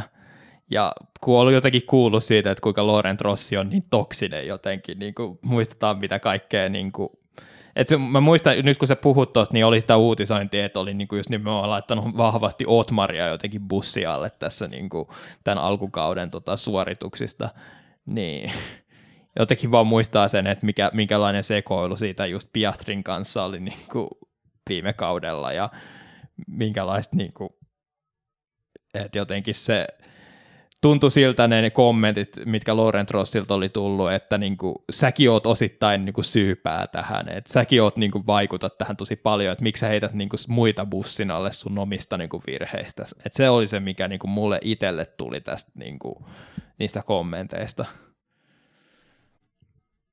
Joo, tota, on siis, äh, ei ole mikään omistaja siis, Joo. on, on tota, Alppinen, to, Alppinen, sekä tuon Alppinen niin kuin autofirman ja myös Alppinen F1-tallin toimitusjohtaja. Joo. Mä itse asiassa, mä en tiedä, onko Alppinen, Renaulthan on ainakin niin kuin mun mielestä niin kuin Ranskan valtio-omisteinen firma. Joo. En, ja Alppinenhan on niin kuin Renaultin tavallaan tämmöinen urheiluautobrändi. Eli siis onko Sarkozy sitten ollut tyytymätön? Tota...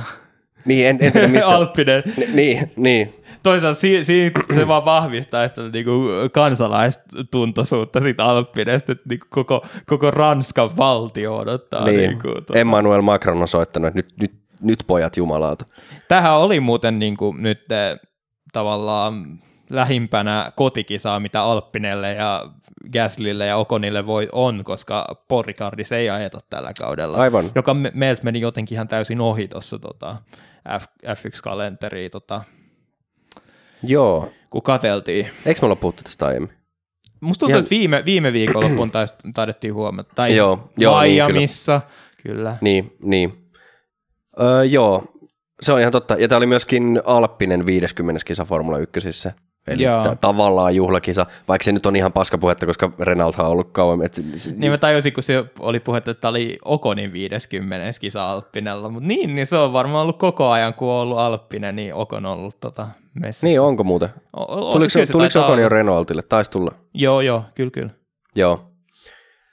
Niin, niin tota, ihan kuitenkin, siis joo, tämä on tämä Alppinen ehkä tämä niinku johtopuoli on silleen, mun mielestä Alppinen muuten on ihan sympaattinen talli tai jotenkin, tykkään, mä tykkään niinku mun mielestä, no enemmän Gaslista, mutta kyllä mun molemmat kuskit on ihan jees, mm. ei, ei mulla silleen kumpaakaan vastaan ja jotenkin aina, aina silleen kuitenkin tykännyt Renaultista niin Formula 1, niin en tiedä mistä se tulee, mutta, mutta jotenkin, Siinä on enemmän se aina ollut se, että se potentiaali on siinä, että niin. on niin kuin tehdas valmis. niin haluaa, haluaa sitä, että olisi leveämpi se taistelu siellä kärjessä, niin, mm. niin tavallaan Mutta mulla taas ei ole hirveästi jotenkin sympatiaa Okonia kohtaan, vaikka niin kuin nyt oikeasti oli loistava, mutta niin kuin, No oli se mun mielestä, mun mielestä siinä mielessä Okonin kohtaan mulla on aina ollut sympatia, että mun mielestä se oli jotenkin tosi karua, miten Sir Lancelotin tieltä puskettiin aikanaan pois Force Indialta, mm. vaikka mun mielestä Okon ansaitsi sen paikkansa Force Indialla ihan yhtä paljon kuin Sergio Pereskin silloin.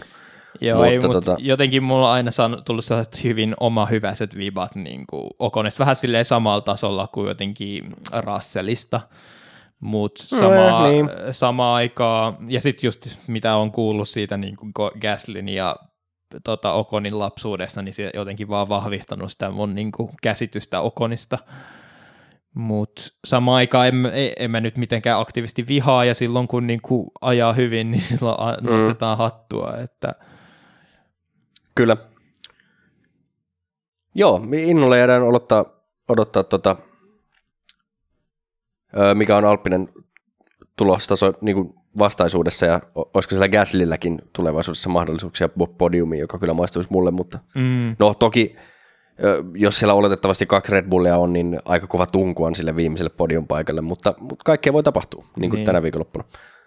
Öm, joo, no mennäänkö me sitten McLareniin tästä joo. Eli tavallaan tähän Alppinen niin taistelupari. Ja tämä nyt oli ehkä sellainen McLarenilta sitten taas niin kuin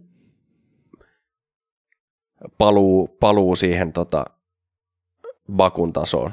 Mm. Ja tietynlainen torjuntavoitto, vaikka tulikin aika paljon Alppinelle takkiin, mutta Niin siinähän se todellinen realiteetti on, että ellei, jos niin kuin Stroll ja Peres olisi ollut oletetulla tasolla, niin ei McLaren olisi ottanut pistettä. niin, viikonloppuna. se on totta myös.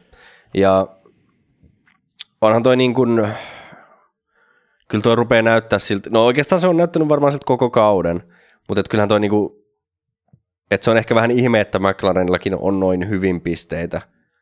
Että kyllähän niin kuin kuitenkin lähes koko kauden niin Alppinen on ollut se nopeampi auto. Mm-hmm.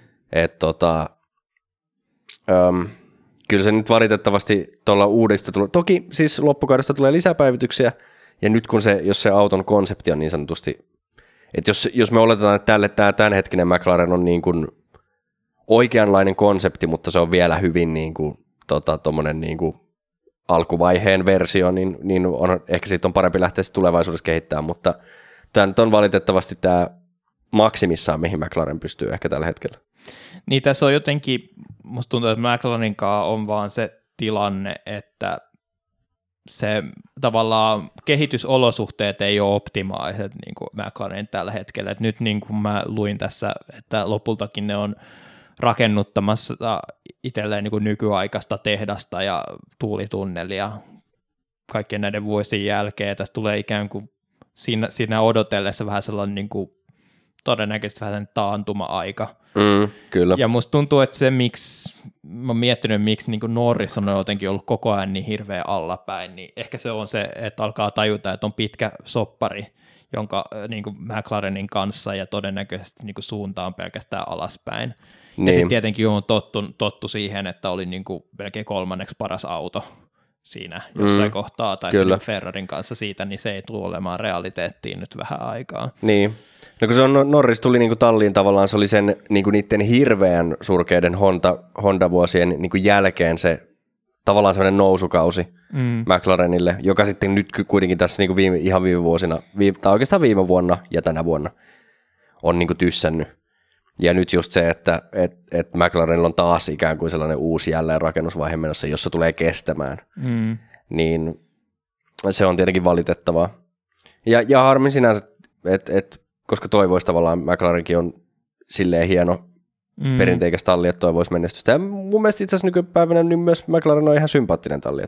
Niin. Mä tykkään niin kuin molemmista kuljettajista. Mun mielestä tallin johtokin on, Jack Brown on ihan asiallisesti hoitanut hommansa ja siellä on niin kuin muutenkin muutenkin ihan hyvä meininki McLarenin, me ollaan tästä niin, Siinä puhuttu. on vaan, että Zach Brown on mulle jotenkin niin kuin, tavallaan drive to survive jotenkin ilmentymä, että sellainen niin kuin just, mikä se todellisuudessahan on, se on markkinointijohtaja, niin, eikä mikään totta. tiimijohtaja, mutta se on niin kuin jotenkin tuonut itseään niin vahvasti esille, ja just tällainen kunnon amerikanalaistanut niin kuin Niin, no, mutta on, on se selkeästi ainakin osittain toimittu, koska kyllähän se silloin – niiden surkeiden niin kuin Honda-vuosien jälkeen, niin kyllähän koko McLaren oli ihan kriisissä. Mm. Että kyllä varmaan, joo, McLaren, Jack Brown ei ole mikään tekninen johtaja, mutta, mutta kyllä varmasti saanut niin kuin ihmisiä ihan uudella tavalla drivea kuitenkin tuolla tallissa. Että. Joo.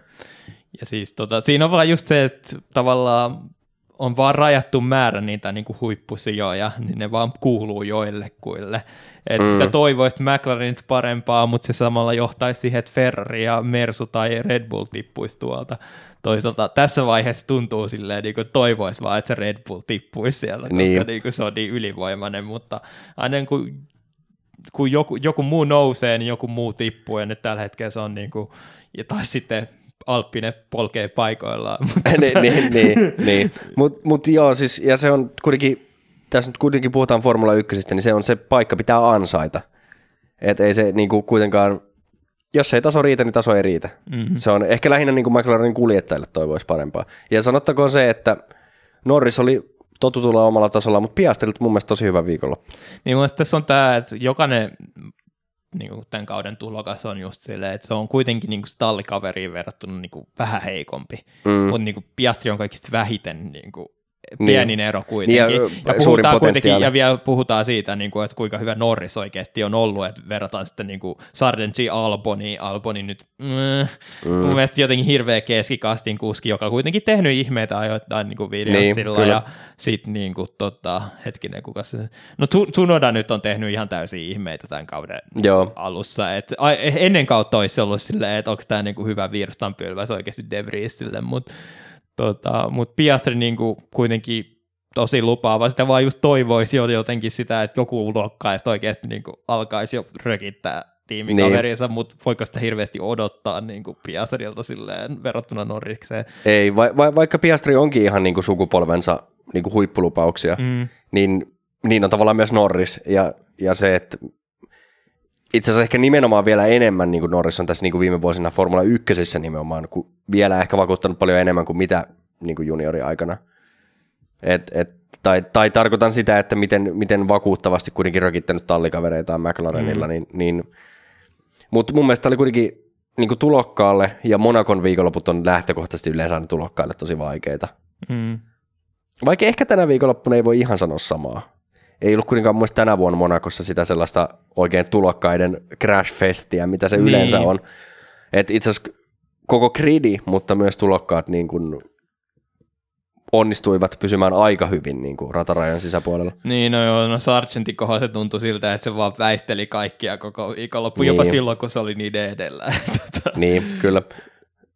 Mutta ainakin ehkä tämä on niinku parempi olla näin päin kuin se, että tota, kuten eräät kuski, tota, Schumacher, mä oletan, mä tiedän, ketä sä tarkoitit, mutta mulla itse asiassa ekana tuli me ollaan Schumacherin tota kolarointi viime kaudella mm. mieleen, että just kuluka, kulukatto aikana, niin se maksoi todella paljon niin kuin tallilleen, mutta oli siellä toisiakin kuskeja. Niin, joo, mutta tota, ja siis muistetaan kuitenkin, että ihan niin kuin huippu, huipputulokkaaltakin Leclercillä on ollut tosi vaikeita aikoja Monakossa. Mm. Muistetaan, että kyllä mun mielestä Verstappeninkin ekat vuodet Monacossa ei ollut mitään kauhean maagisia. Mm. Tai siis vauhti oli tosi hyvää, niin kuin Leclerc, Leclercilläkin, mutta sitten tuli myös niin kuin, aika paljon kolis. Joo. Mutta tota, joo siis mun mielestä, koska Norriksen, anteeksi Piastrin vauhti oli käytännössä koko viikonlopun mun mielestä lähes verrattavaa Norrisiin. Mm. Siis joo, pikkasen hitaampi, että siis jompikumpi pitää sanoa kumpi oli nopeampi, niin Norris, mutta oikeasti hyvin samanlaista vauhtia. Mä katsoin, Piastri jäi Q2, mutta ajanut lähes saman ajan, muutaman sadasosan hitaampi ollut kuin, tai itse asiassa joitakin tuhannesosia jopa. Öö, no joo, muutaman, muutaman sadasosan. Se, se mä halusin kuitenkin nostaa siitä, että Norriksen se Q2 niin kuin nopein veto oli tehty paljon niin kuin aikaisemmin kuin mitä Piastrin, koska Norrishan meni täräyttämään seinään siinä Q2. Mm. Ja sitten tota, olikin aika hyvää työtä kyllä niin kuin McLarenin mekaanikoilta, Mm. sai niin kuin se auto vielä ajokuntoon tota, Q3, ja Q3 ei nähty Norriksen täyttä vauhtia sen takia, koska Leclerc testeli siinä niin kuin nopealla Niin. kierroksella. No mutta jälleen kerran se, että jos sä täräytät aikaa jossa seinään, niin se on ihan oma vika. Että Niin, et, niin, et, niin, niin. Et ei, Et kyllähän se niinku ehdottomasti Norriskin tietää, että ihan kaikkea ei saatu niinku tänä viikonloppuna Niin. irti, mutta samaan aikaan voit olla niinku tyytymätön tuohon lopputulokseen, niin et ei, nyt ihan ei. täysin. Ja, ja, ja siis kuitenkin se, että tota, miten vaikeat olosuhteet siinä kisan lopussa oli, niin, niin Piastri kuitenkin niin kuin mun mielestä suoriutui tosi hyvin. Mm. Ei, ei tullut tehtyä mitään silleen tyhmää. Öö, nyt itse asiassa kun mä katson tota, niin se on sanottava, että toki Piastrilla oli toi niin kuin optimaalinen taktiikka, Joo, kun taas tota, Norrikselle ei. Et siinä mielessä et ehkä Piastri sai vähän, näyttäytyy paremmassa valossa ehkä siinä mielessä kuin mitä to, on todellisuus, mutta niin no tuossa mä, mä just itse missasin se siinä kisa-aikana, mutta sä sanoit just siinä, että niinku Piastri oli päässyt ohikin tuossa tota varikko pysähdysten aikana, mutta Norris oli päässyt sitten jossain kohtaa ohi, se nyt jäi kameroilta niinku no mä veikkaan, että se on ollut just toi, koska Norris on tehnyt, vaihtanut mediumelt hardeille just vähän ennen noita intermediateja. Niin mä veikkaan, että siinä kun se on, Norris on joutunut tekemään sen ylimääräisen pysähdyksen, niin Piastri on päässyt edelle. Niin, niin mutta just mietin sitä, että onko siinä päästetty ohi vai onko Norris oikeasti tullut niin kuin, Niin se on, mä vähän vaan- veikkaan, että on ehkä päästetty, mutta Joo. en, nyt en, en mene takuuseen tästä. Niin tota. Mutta siis kuitenkin, niin kun, kyllä mun mielestä ihan pustaat paperit voi Piastrille tästä viikonlopusta antaa. Joo, koska ja ei, hei, ensimmäiset oikeasti ajamalla ansaitut pisteet, että mä en edelleenkään niin kuin pidä sitä Australian pisteitä valideina, koska niin, niin, Alpinet ryöstettiin silloin, Niin. Gasly ryöstettiin silloin. mutta mut joo, et, et ihan kuitenkin hyvä viikonloppu Piastrilta. Ja odotetaan, että kuitenkin mun mielestä Piastrillakin niin kun al, ne ihan ekat viikonloput oli tosi vaikeita. Toki koko McLarenille ne oli vaikeita. Mm. Mutta mun mielestä Piastri on niin kuin ehkä koko ajan, tai sille aika tasaisesti kaventanut eroa kuitenkin Norrikseen. Mm. mun mielestä tässä kauden edetessä, mitä ei ehkä samaa voi sanoa niin kuin muista tulokkaista, vaikka ehkä Sargent on ollut ihan ok kokonaisuudessaan, mutta mun mielestä Piastris niin kuin on kuitenkin jo nähtävissä niin kuin kehitystä tavallaan Joo, ja just, selkeämmin.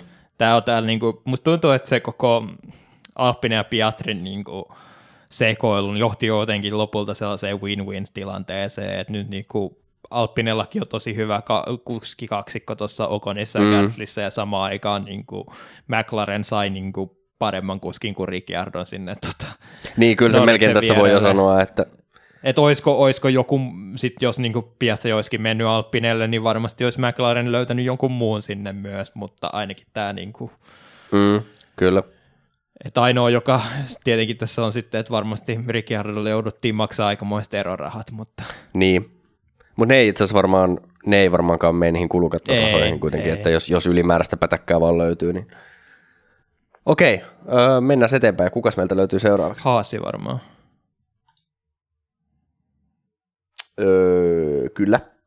Joo. No Haasilla sitten taas jälleen kerran niin oli kyllä aika, tai ei aika, vaan täysin off weekend, että Mm. kisassa Magnussen es- esitti ihan hyviä otteita, mutta, mutta sitten kuitenkin e- ei sitä loppujen lopuksi mitään tullut. Mä sanoin, että just tietenkin Ma- Miami on vahvasti niin kuin, tällä hetkellä mielessä, mutta kyllä Magnussen niin kuin, on näet, ollut tosi viihdyttävä kuski. Mm, Et kyllä. Se, se, kun se ohitti se Sargentin sillä kunnon tota, dive-bombilla siihen vitosmutkaan, niin oli se kyllä niinku silleen, mulla kihelmöi monessa paikassa. Et loistava Joo. veto. Et, kun se on se, että niinku, se oli oikeasti kunnon ohitus, toisaalta sitten Sargentista tuli moni muukin vielä ohi siitä. Mm. Jos Argent oli kyllä silleen niin kuin ovi auki ja portsari, joka vaan päästi kaikki sisään silleen, että joo, tulkaa, tulkaa. Joo. Mutta, mut, mut joo, aika ei ole vauhti, niin kuin vauhtia ei vaan ollut tänä viikonloppuun mun mielestä. Joo, ei. Ja kisavauhti oli siis, niin kuin just niin kuin puhuttiin tästä Magnussenin ohituksesta, niin kisavauhti oli tavallaan suhteessa paljon parempaa. Niin, Mut- ja sit, si, niin siinä oli myös sit se, kun muistaakseni olisiko se ollut Peresi tai Stroll, eikö se oli Strolli, joka oli niin kuin Magnussenin takana siinä, Mm. ja niin kuin yritti päästä nopeasti ohi, mutta Magnussen sitten niin kuin loistavaa puolustavaa, mutta ehkä loistavaa, mutta silti niin kuin sellaista ilkeätä puolustavaa ajamista, millä Niin. niin. Piti sitten Strollin, tota, ja eikö Strolli tehnyt jonkun virheekin siinä niin kuin just tota, sitten, Magnussenin takana. Niin, Joo, joku, joku juttu sinne nyt oli. Tuliko peräti osumaakin? niin. Oliks, hetkinen, oliko se se siinä, kun Stroll yritti vikassa mutkassa ohittaa? Aa, niin, niin, mutta se taisi olla hylkemperi siinä. Ei, okay. Mä en muista, No, mutta joku, joo, joo, toi oli ihan totta. Toi, se oli se tilanne. Ja sitten myöskin tietenkin se taas sit oli kyllä virhe se Magnusseneltä, joka johti siihen Peresi, että Peresi ajoi tota perään mm, siinä. kyllä. Mut niin Mutta se, mitä sä niin halusit sanoa, oli se, että jos nyt tiivistää, että Stroll on perseestä. Joo, joo, sehän oli just se, mitä me tässä niinku Haasin kohdalla haluttiin taas niinku puhua. Joo, mutta mut, niin, siis jälleen kerran Monaco on Monaco, joten ei voida ihan mut, niin kuin johtopäätöksiä vetää, mutta kyllähän toi niin kuin, Musta jotenkin tuntuu, että se on niin kuin, niin kuin joka toinen kerta se on Alfa Romeo ja joka toinen kerta se on Haas, jolla menee vaan niin kuin viikonloppu silleen Mm, ihan jotenkin, niin kuin, että ei ole vaan, yht, niin, ei ole vaan niin kuin yhtäkkiä yhtään vauhtia. jep. Mutta et, et en oikein tiedä, että onko siellä sitten vaan, onko se oikeasti, että siinä autossa on jotain semmoisia tosi spesifejä heikkouksia, jotka sitten vaan joillain radoilla näyttäytyy, vai onko se niinku, että Haasilla on niinku vaikeuksia löytää setupia, että välillä se menee vaan se osasto menee pieleen, vai mikä tuossa on, mutta tota, katsotaan mitä tapahtuu, mitä tapahtuu Espanjassa. On tu, kyllä toi niinku yksi gridin heikoimpia autoja on kuitenkin toi Haas varmaan keskimäärin, mutta Niin, musta tuntuu, että tässä on jotenkin sellainen niin kuin McLarenin takana sellainen kasa, kasa-auto, jotka voi olla missä tahansa järjestyksessä mm. niin kuin viikonlopusta Kyllä. Et tällä hetkellä niin kuin, musta tuntuu, että kaikista tasaisin, niin kuin, joka saattaa sinne kympijoukkoon nousta, on Alfa Tauri, ja se on vaan yhden miehen tota, ihmevoivien anteosta. Niin, näinpä. No mutta, sitten me voidaan varmaan mennä puhua Alfa Romeosta. Ja tota, öö, niin kuin alkuviikonlopusta oli taas tosi lupaava, varsinkin Bottaksen vauhti, Niin, niin kuin puhun nyt lähinnä harjoituksista. Aika, jossa se ei sitten kuitenkaan realisoitunut. Et toki Bottas oli, oli parempi kuin Joe, mutta ei se sitten Q2 parempi sitten kuitenkaan. Siitä ei päästy eteenpäin. Niin, musta tuntuu, että niinku selkeästi auto nyt on kehitetty siihen suuntaan, että Bottakselle nimenomaan on ollut suotuisa. Tota, tämä jotenkin viikonloppu näytti siltä, että jotenkin Joe oli ihan niinku selkeästi heikompi kuin Bottas. Kyllä. Ja kuolema aika jo sitten oli niinku vikalla nopealla vedolla tullut sitten epäonneen rata niinku paikan kohta, kohdalla, että oli liikennettä sitten ollut siinä. Öö, Bottaksella vai Joella? Bottaksella et, koska odotukset kuitenkin oli korkealla, että niin kuin olisi päässyt todennäköisesti ehkä taistelemaan Q3 paikasta, koska se oli niin kuin harjoituksissa oli sen Niin. vastasta. Joka on tosi sääli, koska kisavauhti oli kuitenkin aika hyvää.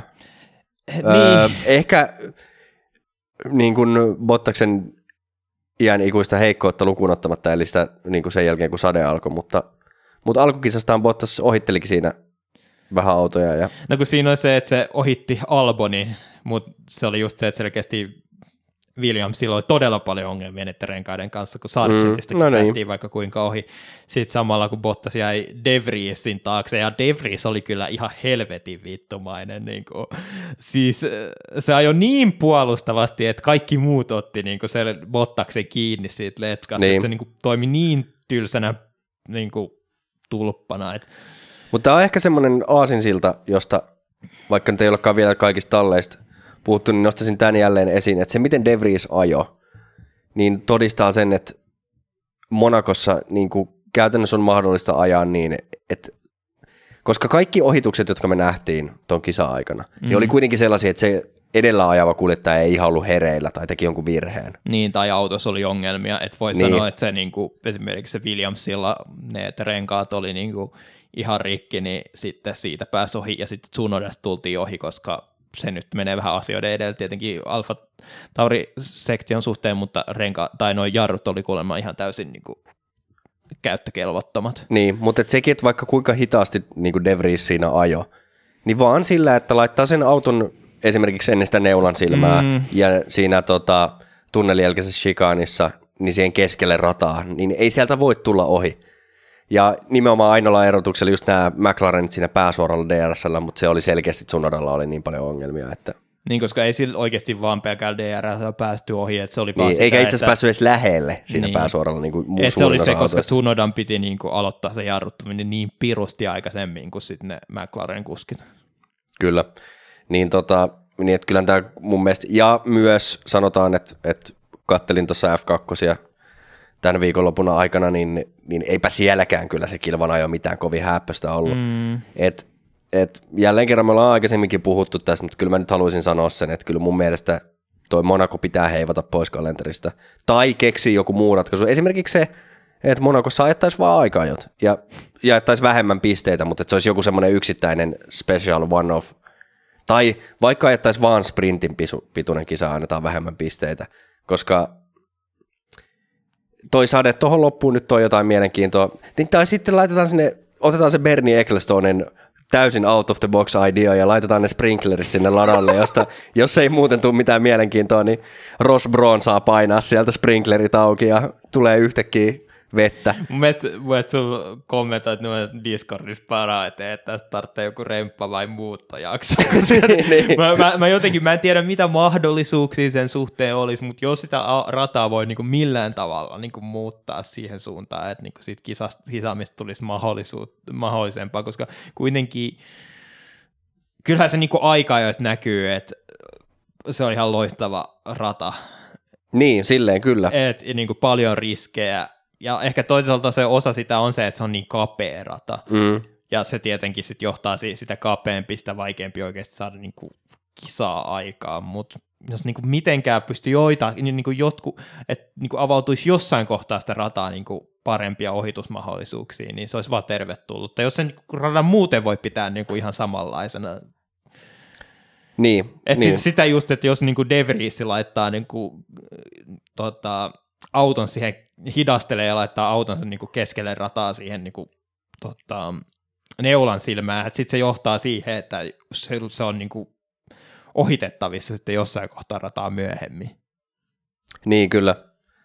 Joo, jotain siihen, niin kuin mä, en, mä oon yrittänyt miettiä sitä, että, että kun oletettavasti siihen ei varmaan siihen niin kuin rantaan siihen tai siellä tota, satama niin kuin veden päälle, oletettavasti siihen nyt ei voi rakentaa oikein mitään, että tuskin Monaco haluaa, että siitä viedään kalliit huvijahtipaikat pois.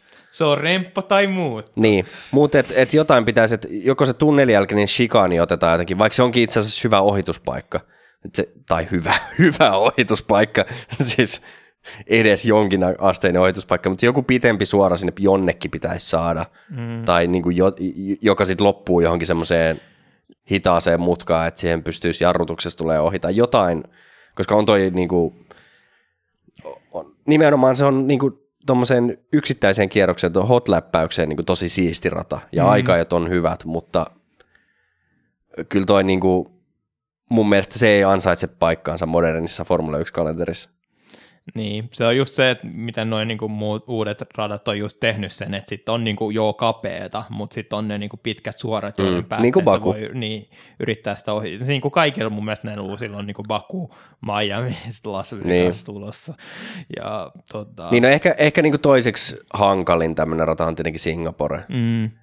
Mutta tota... Mut sielläkin on sitten niitä, niinku se ei ole ihan samalta vaan suunniteltu ei, ei. ja se aiheuttaa Ja, ja se on nimenomaan, se on, vaikka se on siellä on aika lyhyet suorat ja silleen, mutta se on, se on aika paljon leveämpi rata mm. nimenomaan, että et siellä on kuitenkin sellaisia. Mutta jos muistaa se, mitä viime vuonna se oli, sit kun siihen lisättiin se sade, niin se oikeasti johti niinku ohituksiin, kun taas mm. nyt tämä oli vähän silleen, että no joo, vähän, vähän, vähän pari virhettä tuli, niin pääsi silleen ohi. Laitetaan ne sprinklerit sinne. Ne.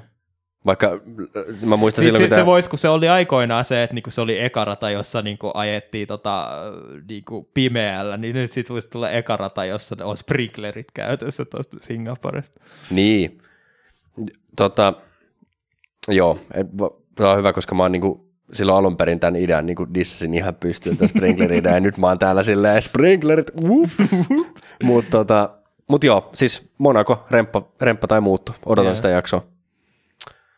Um, sitten, meillähän löytyy mun käsittääkseni Alfa Tauri, kyllä.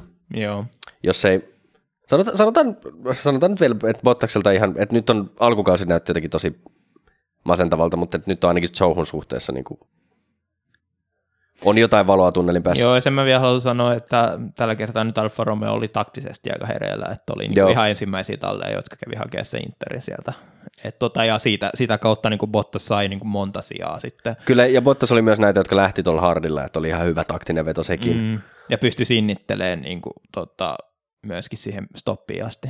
Joo. Öö, mutta Alfa Tauri, niin no jälleen kerran, niin eh, vaikka De Vries puolusti ehkä hyvin, mutta ei nyt ehkä muuten mikään kauhean hyvä viikonloppu edelleenkään. Niin. Musta tuntuu, että se, miksi niin De Vries lähti edes niin 12 ruudusta, oli se, että sen niin Q2 sen takana olleet taas vähän niin alisuoritti, että Bottas just oli se 15, Strolli oli 14. Mä en muista, oliko se Albon taisi olla 13, mutta sekin oli vähän sellainen, niin kuin, se oli ihmeen kova kierros siinä Q1 Albonilta, että ei sekään varmaan auto olisi niin, niin kuulunut sinne Q2. Mm. Mutta sitten tota, vähän sääliksi Tsunodalta, että Tsunoda nyt taas niin teki ihmeitä ja repi itsensä Q3 tuolla Alfa Taurilla, mutta sitten kisa meni pilalle sitten joidenkin jarruihin liittyneiden ongelmien kanssa. Joo, ja se oli siis niin kuin, se oli Tsunodalta todella hyvä viikonloppu siihen, oikeastaan siihen sateeseen asti. Mm. Ja tässä on nyt siis, Tsunodahan kovasti jarruista valitteli, mutta kuitenkin Tsunodakin on sellainen kaveri, joka tiedetään, että tuo radiossa valittaminen on aika hänelle Joo. tyypillistä, niin en mä epäile sitä, voi ihan hyvin olla, että vaikka siinä just, sehän on ihan tyypillistä, että jarruihin menee, tai että jarrut menevät pilalle niin kuin varikkopysähdyksen yhteydessä, kun, mm. jos ne on ylikuumentunut tai muuta vastaavaa.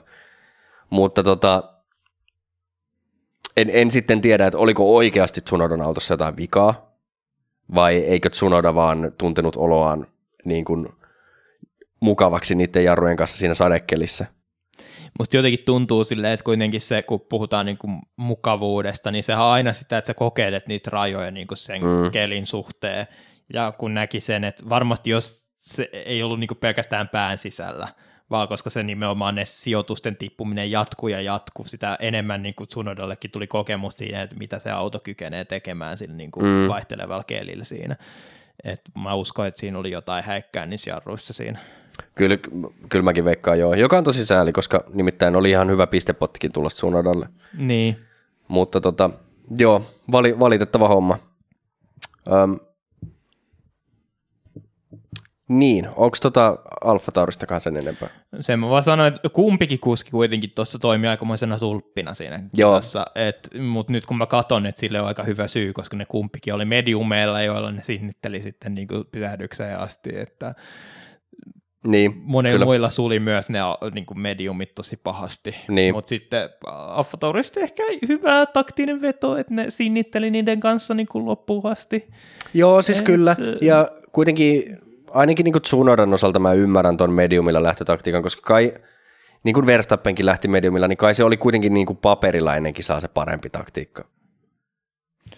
Tässä on nyt Niin. ollut pari viikonloppua, niin kuin Miamiissa ihan sama homma, että se, se hard medium oli oikeasti se parempi taktiikka.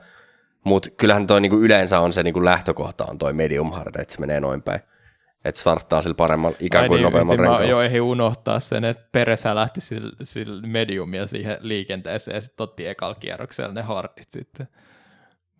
Mm, joo, mä kyllä. ajattelin, että onko tämä nullan pysähdyksen taktiikkaa, että ne kävi jo heittämään ne mediumit pois, jotta hardeen loppuun asti. Mutta, Olisi varmaan mennyt tai yrittänyt, mutta ei. tulikin sitten vähän enemmän stoppeja sit kuin nolla. Kyllä. Öö, no mut joo, puhutaanko sitten vielä Williamsista? Joo. Öö, onks, mulla ei oikeastaan ihan hirveästi. Me Sargentia tuossa sivuttiin jo. Musta tuntuu, että me puhuttiin Williamsista ohi aika paljon, just, että albumilta aika loistava Q1 aika jo kierros, jolla pääsi sitten Q2. Sen jälkeen rajat tuli vastaan. Sitten kisa-alussa hirveästi ongelmia kummallakin Williamsilla noiden mediumien kanssa ja tippui sijoja siinä ja joutui käymään aikaisen varikolla ja sen jälkeen jotenkin tuntui silleen, että kummallakaan ei oikein hirveästi mitään annettavaa tuohon kisaan, että jostain syystä Sargentkin on käynyt softilla ajamassa aika pitkän stintin tuossa. Niin, niin. Silleen, että... Tulikohan itse asiassa Sargentillakin jotain osumaa, koska, koska mä katsoin, että se on vaihtanut hardille tuolta mediumilta, mutta sitten tuli melkein heti sen jälkeen vaihtaa softit. Mm. Mä en oikein muista. Vähän silleen, en muista. Se jotenkin kertoo aika paljon koko Williamsin viikonlopusta. Niin. Öö, joo, siis sanottaako se, että Sargent vaikka tippu Q1, niin oli kuitenkin Q1 nopein kuljettaja. Mm. Ja ei, oli alle kymmenyksen siitä, että olisi päässyt Q2. Mutta sen jälkeen kyllä toi kisa niin oli aika, aika vastaan tuli tänä viikonloppuna. Joo, jotenkin tuossa Sargentin kohdalla on se, että silleen, se on tulokas, ei voi hirveästi kritisoida, mutta jotenkin toivoisi jo, että jotenkin kuinka, kuinka pitkään sitä voi pitää hyväksyttävänä, että kuinka paljon ottaa oikeasti dunkkuun niin kuin Albonilta ja oikeastaan on niin kuin jatkuvasti tuolla ihan perällä, että jotenkin ei nyt niin montaa kisaa olla edes ajettu tällä kaudella, mutta tota, odottaa jo jotenkin sitä, että niin kuin joku näistä tulokkaista alkaisi jo ole paremmalla tasolla. Piastri on ehdottomasti se, joka on parhaimmalla tasolla. Mm, kyllä. No mut joo, okei. Okay. Äh, siinä oli varmaan aika lailla tämä kisan viikonloppu käyty läpi. Mm. Onko sulla jotain, mitä sä haluat vielä Monakosta sanoa? Remppa tai muutta. Kyllä. Öö, se riittää siitä. Mutta sitten meillä on kyllä litania muita asioita tässä vielä Joo. uutisia, koska tässä on, onhan sitä aika, olisiko sitten melkein kuukausi jo, vai yli kuukausi sitten Miamista, että tota, ja nyt kun tota Imolakaan ei ajettu, niin Olisiko sitten kolme viikkoa sitten? Niin. Öö, no, Imolasta nyt ei varmaan ihan hirveästi ole tästä peruuttamisesta sinänsä niin kuin sanottavaa, että et, tietenkin tosi valitettavaa mm. tämmöiset niin luonnonkatastrofit, ja totta kai paljon tärkeämpää nyt on se, että miten, miten siellä niin kuin huolehditaan ihmisten asioista kuin se, että voi voi meiltä jää nyt formulakisa ajamatta, että sillä nyt on tässä tilanteessa niin kuin paskaakaan merkitystä. Niin, oli vielä mu- mahdollisesti puhetta siitä, että Imolla saatettaisiin ajaa vielä jossain. Niin myöhemmin katsotaan. tänä vuonna vai? Joo, Joo. että se ei niin kuin ihan sama juttu ole kuitenkaan kuin mitä toi niin kuin Kiinan tavallaan kohtalo. Niin. Mutta silti niin kuin, ei se nyt ole tärkein asia tässä. Et... Ei olekaan, ja tämä on niin kuin sellainen, että nimenomaan, että eihän tule mitään voi, että jos on mm. niin pahat tulvat, että, että, että, niin kuin, että ei tässä niin kuin Formula 1 ole tehnyt mitään väärää, ja mun mielestä sinne jotain, jotain ainakin tota, tukipakettiakin laitettiin. Niin, kuin. niin, ja lähetettiin myös ainakin Tsunoda sinne tota, auttamaan. Että toisaalta kuulosti siltä, että enää Tsunoda meni itse auttamaan, mutta okay. se oli kyllä ihan symppis. Tota, oli mennyt sinne auttamaan tota, rada, radan kanssa niin vesitöihin sinne. Että. Okei. Okay. Tuo kuulostaa ainakin Vettel-tyyppiseltä jutulta. Mutta mut joo. Niin sekin nähtiin muuten Monakossa tänä viikolla. Kyllä. Öö, Mutta joo, siis ei, ei mulla oikeastaan, niinku, en mä tiedä, tehdäänkö meidän tähän niinku Imolaan, ei, ei tuossa mun mitään kantaa otettavaa. Että mm. Tosi valitettavaa niinku, ja nimenomaan niinku alueen ihmisten kannalta ei sillä nyt ole tällä formulakisalla. Nyt kävi näin. Niin. Et, tota, ei me varmaan siitä sen enempää tarvitse puhua. Joo. Mutta sitten meillä on toki litania kaikki muita ja toivottavasti myös vähän iloisempiakin uutisia kuin, kuin pelkästään tämmöisiä luonnonkatastrofeja, niin tota, No itse asiassa voitaisiin varmaan aloittaa uudesta, tai ehkä viime kerralla, vai milloin se nyt lanseerattikaan segmentistä, eli seuraavaksi vuorossa olisi Kiken kakkoset. Joo, mietittiin, että pitäisikö tämä niinku uudelleen brändätä pikkukakkoseksi tai jotain. Me, me, mä oon sitä mieltä vahvasti, että me ei voida ottaa sitä pikkukakkosta. Yle haastaa meidät kohta oikeuteen. Et tota... No joo, pitää kestää tämä kakkoset. Kyllä, se on, se on nimenomaan kaikessa kaksimielisyydessä. Mutta kyllähän nyt Nikkekin oli katsonut kuitenkin F2, että jotain sanottavaa sullakin on. Mutta... Joo, täytyy sanoa, että tänään Feature Race meni vähän silleen, okay. katoin silloin kun laitoit Discordiin ekan viestin tästä Martinsista, Joo. niin siinä vaiheessa tajusin, että mitäs helvettiä se tuleekin näin aikaisin aamulla se kisa. Mä en Joo. ollut niinku varautunut siihen. Oli tarkoitus katsoa, mutta oli vasta heräilemässä siinä. Mä sanon sen, että mäkin luulin, että mä heräsin johonkin F3 niin kisan alkuun, mutta se olikin jo F2, että F3 oli jo ajettu, niin se tota, vähän yllätti. Niin, koska kuitenkin vasta kisa, niin kuin Formula 1-kisa oli vasta neljältä, niin mm. se oli jotenkin hämmentävää, että se on, mutta tietenkin okei, ehkä siinä, siinä on kisassa nämä kaikki paraatit ja bla bla bla, Jep. mutta, mutta ei mun mielestä yleensä ehkä ihan noin aikaisin ajeta niin kuin F2. Joo, mutta tota, tänä viikonloppuna niin musta tuntuu, että siinä oli jotenkin se, että aika jo määritti tosi paljon, ja aika jokin oli vähän valitettava, kun juniorikuskeista on kyse, niin ehkä ihan täysin niin kuin optimaalisia tuloksia nähty silleen vauhdin puolesta, kun siellä niin kuin tosi monien niin kuin vikat vedot jäi vetämättä punaisten lippujen takia. Et tota, se mun mielestä aika ajoin tota, yksi hienoimpia kohtia oli se, että Arthur Leclerc kävi tota, seinässä jatkamassa tota, Leclercia Monakon tarua. Kyllä.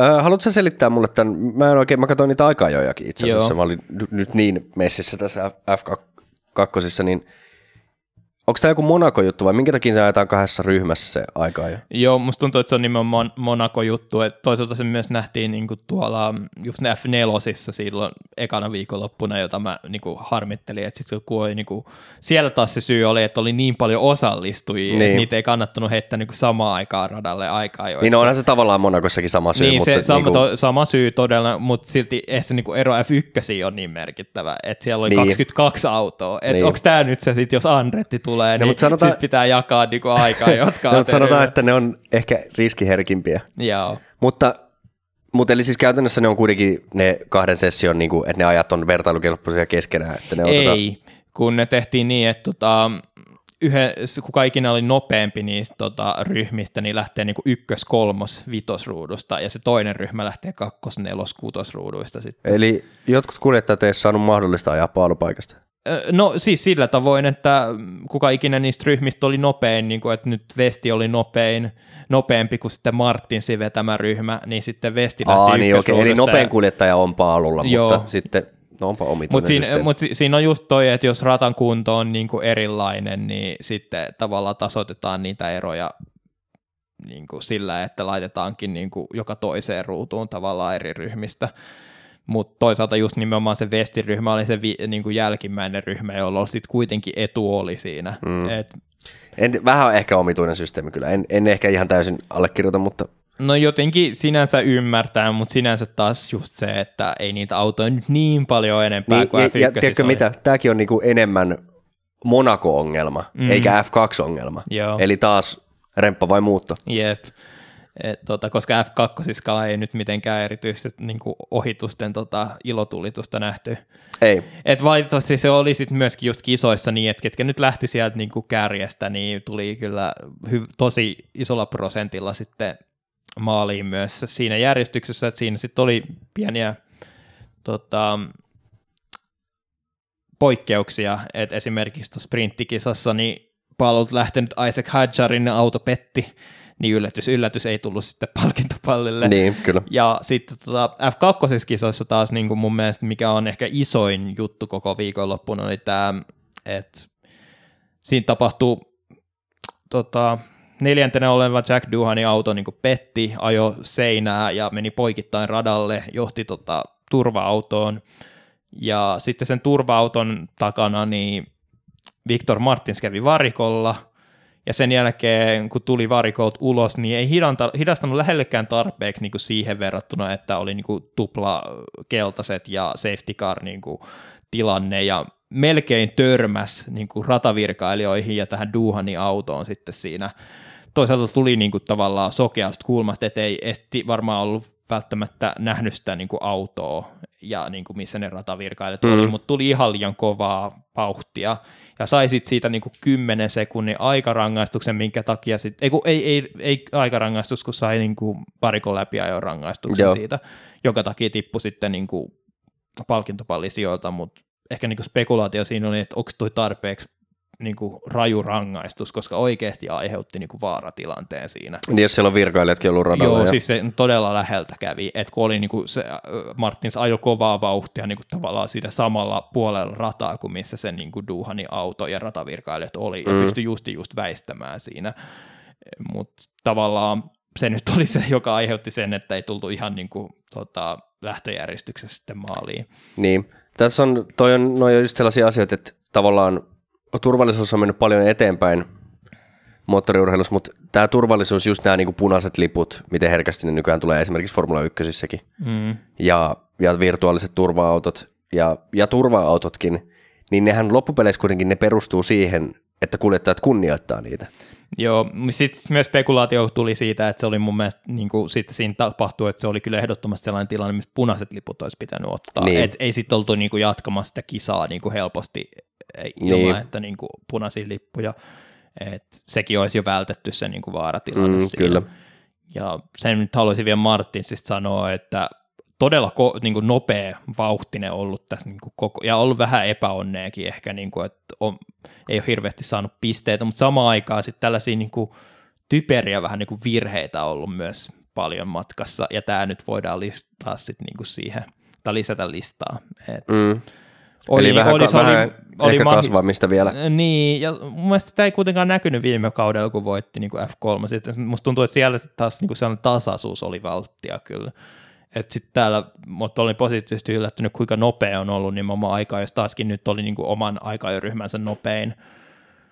Mutta niinku ihan typerästi heitti niinku hukkaan tosi hyviä pisteitä ja edelleenkin on sitten siellä niinku ihan maailmanmestaruustaistelu tai niinku ihan siellä hännillä, koska ei saanut hyviä pisteitä tänä viikonloppuna. Että tänä viikonloppuna nyt siis Fredrik Vesti, joka on niinku Mersun, Mersun niinku yksi harvoista tota, akatemiakuljettajista otti voiton ja jotenkin, en mä tiedä, mulla on taas Vestistä jotenkin sellainen, että viime kaudella oli tosi epätasainen ja mun mielestä ei myöskään ole niin mitenkään erityisesti säväyttänyt tää, niin kuin tätä ennen tällä kaudella, mutta silti on niin kuin nyt johtaa sarjaa jotenkin niin. jollain ilveellä, niin toivoisi vaan enemmän Porcherille voittoa kuin Vestille, mutta toisaalta ihan sinänsä meritillä kyllä otti sen paalun tänä viikonloppuna ja myöskin voitti paalulta. Niin, mä, mä, mä tiedän tämän niinku, ja niitä valonpilkahduksia on ollut, mutta jotenkin se, tää, niinku, mulle ei ole ihan tämä Porcher hype ehkä lähtenyt. Mun mielestä kuitenkaan esimerkiksi tälläkään kaudella ei ole ollut niin vakuuttava. Joo, varmasti siellä on ollut epäonnea ja kaikkea, mutta Ehkä tällä niin kaudella ei ollut yhtä paljon sitä. Sen mä sanoin, että musta tuntuu, että Porcherissa on se, että se ei ole mikään Piastri eikä Leclerc eikä Russell, että niin kuin, ei ole niin kuin ylivoimainen tavallaan niin kuin viikonlopusta toiseen. Et mm. enemmänkin se, että on niin kuin se seuraava, joka ansaitsisi paikan, mutta enemmän mä vertaisin jotenkin Mick Schumacheriin jollain tavalla niin. Niin kuin sitä hypeä, mikä niin kuin ehkä Porcherista pitäisi tulla. Mm. Et ehdottomasti niin kuin lahjakkain kuski, joka ei ole vielä F1, mutta niin. ei sen enempää. Joo. All right. Onko jotain muuta, mitä haluat vielä sanoa Formula 2? Mm, ei, ei nyt silleen vahvasti tule mieleen, että se jotenkin just oli se, koska ei tullut tavallaan niin kuin kisa, kisan aikana niin kuin ei tullut mitään dramaattisia muutoksia, kukaan ei niin kuin ylittänyt erityisesti itseään. Ja aika, joissakaan ei nähty niin kuin ihan täysin varmaan sitä niin kuin voimasuhteita, koska niitäkin sitten punaiset liput vaikutti niihin. Niin. Joo. Mutta ensi viikolla taas ajetaan lisää F2, niin esimerkiksi viime kaudella niin kuin Dragovic oikeastaan ratkaisi mestaruuden siellä Kataloniassa, niin katsoo mitä nyt tällä kertaa tapahtuu. Kyllä. Eh- ehkä, ehkä tota sen voi mainita, että myöskin tota, taas näitä Italian F4 mm. ajettiin myös tässä, jossa Taponen on siis Niken mukana. neloset.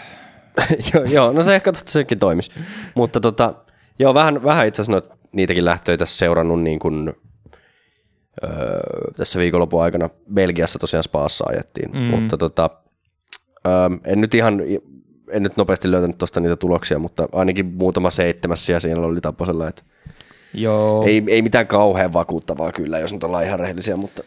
Niin, se on vähän tylsä, koska just kun katsoi niitä tota, kaukoidän sitä F4, niin näytti siltä, että niinku, Tuukka oli niinku tosi hyvä verrattuna niihin todennäköisiin kovimpiin kilpailijoihin myös tuolla Italian sarjassa, mutta nyt on ollut vähän jäljessä niitä, että just nimenomaan puoliksi hurja Arvid Lindvard niin ylivoimaisessa johdossa, jonka se päihitti siellä Kaukoidän sarjassa. Ja tota, muutenkin niin kuin tallikavereihin nähden, niin ei ole myöskään ollut niin kuin, ottanut mitään niskalenkkiä heihin verrattuna, että sitä vaan nyt odotellaan, katellaan, että miten toi loppukausi tuosta menee, ja kaikista tärkeintä olisi vaan se, että niin kuin oppii tuosta ton kauden aikana mahdollisimman paljon ja pystyy sitten saada hypätä sitten seuraavalle tasolle mahdollisimman nopeasti. Mm.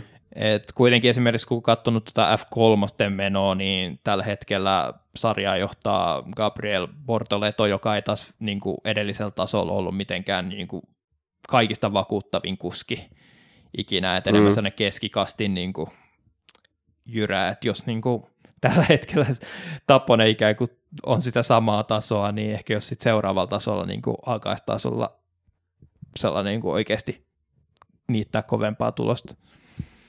Kyllä. Joo, mä katson tästä tätä spa-viikonloppua, täällä on Wikipediasta löytyy lista. Ei ole laitettu, tota, mun mielestä oli tuossa viimeisessä kisassa, mitä me tuossa post shown aikana vähän katsottiin, niin mun mielestä tuli seitsemänneksi siinäkin. Ja ekassa kisassa ollut seitsemäs ja tokas kisassa 18. Siellä on sitten tapahtunut Joo, kun siellä, siellä niin kuin, jokaiselle kisalle on erillistä aikaa, ja niin Tuukalla oli ollut selkeästi niin kuin, tosi huonot aikaa, siihen tokaan kisaan, että lähti ihan niin kuin on, on tällä hetkellä tota kahdeksantena sarjassa, että mm. öö, siellä on sitten, no siellä on öö, neljä viikon loppua vielä, kolme on ajettu ja neljä viikon loppua vielä jäljellä, että, mm. mutta tota, pidetään tätäkin silmällä. Joo. Öö, sitten, onko meillä sitten seuraavaksi öö, enemmänkin tämmöisiä muita F1-uutisia? Joo. Eli tota, ensinnäkin tässä nyt Aston Martinkin julkisti tota, moottoriyhteistyönsä 2026 eteenpäin. Ja nehän on siis juurikin nämä uudet moottorisäännöt sitten, kun tulevat, kun Audikin esimerkiksi tulee moottorivalmistajana mukaan. Mm. Niin tota, öö, siis Honda on Aston Martinin uusi, uusi partneri. Eli Honda, Honda siirtyy sitten sinne.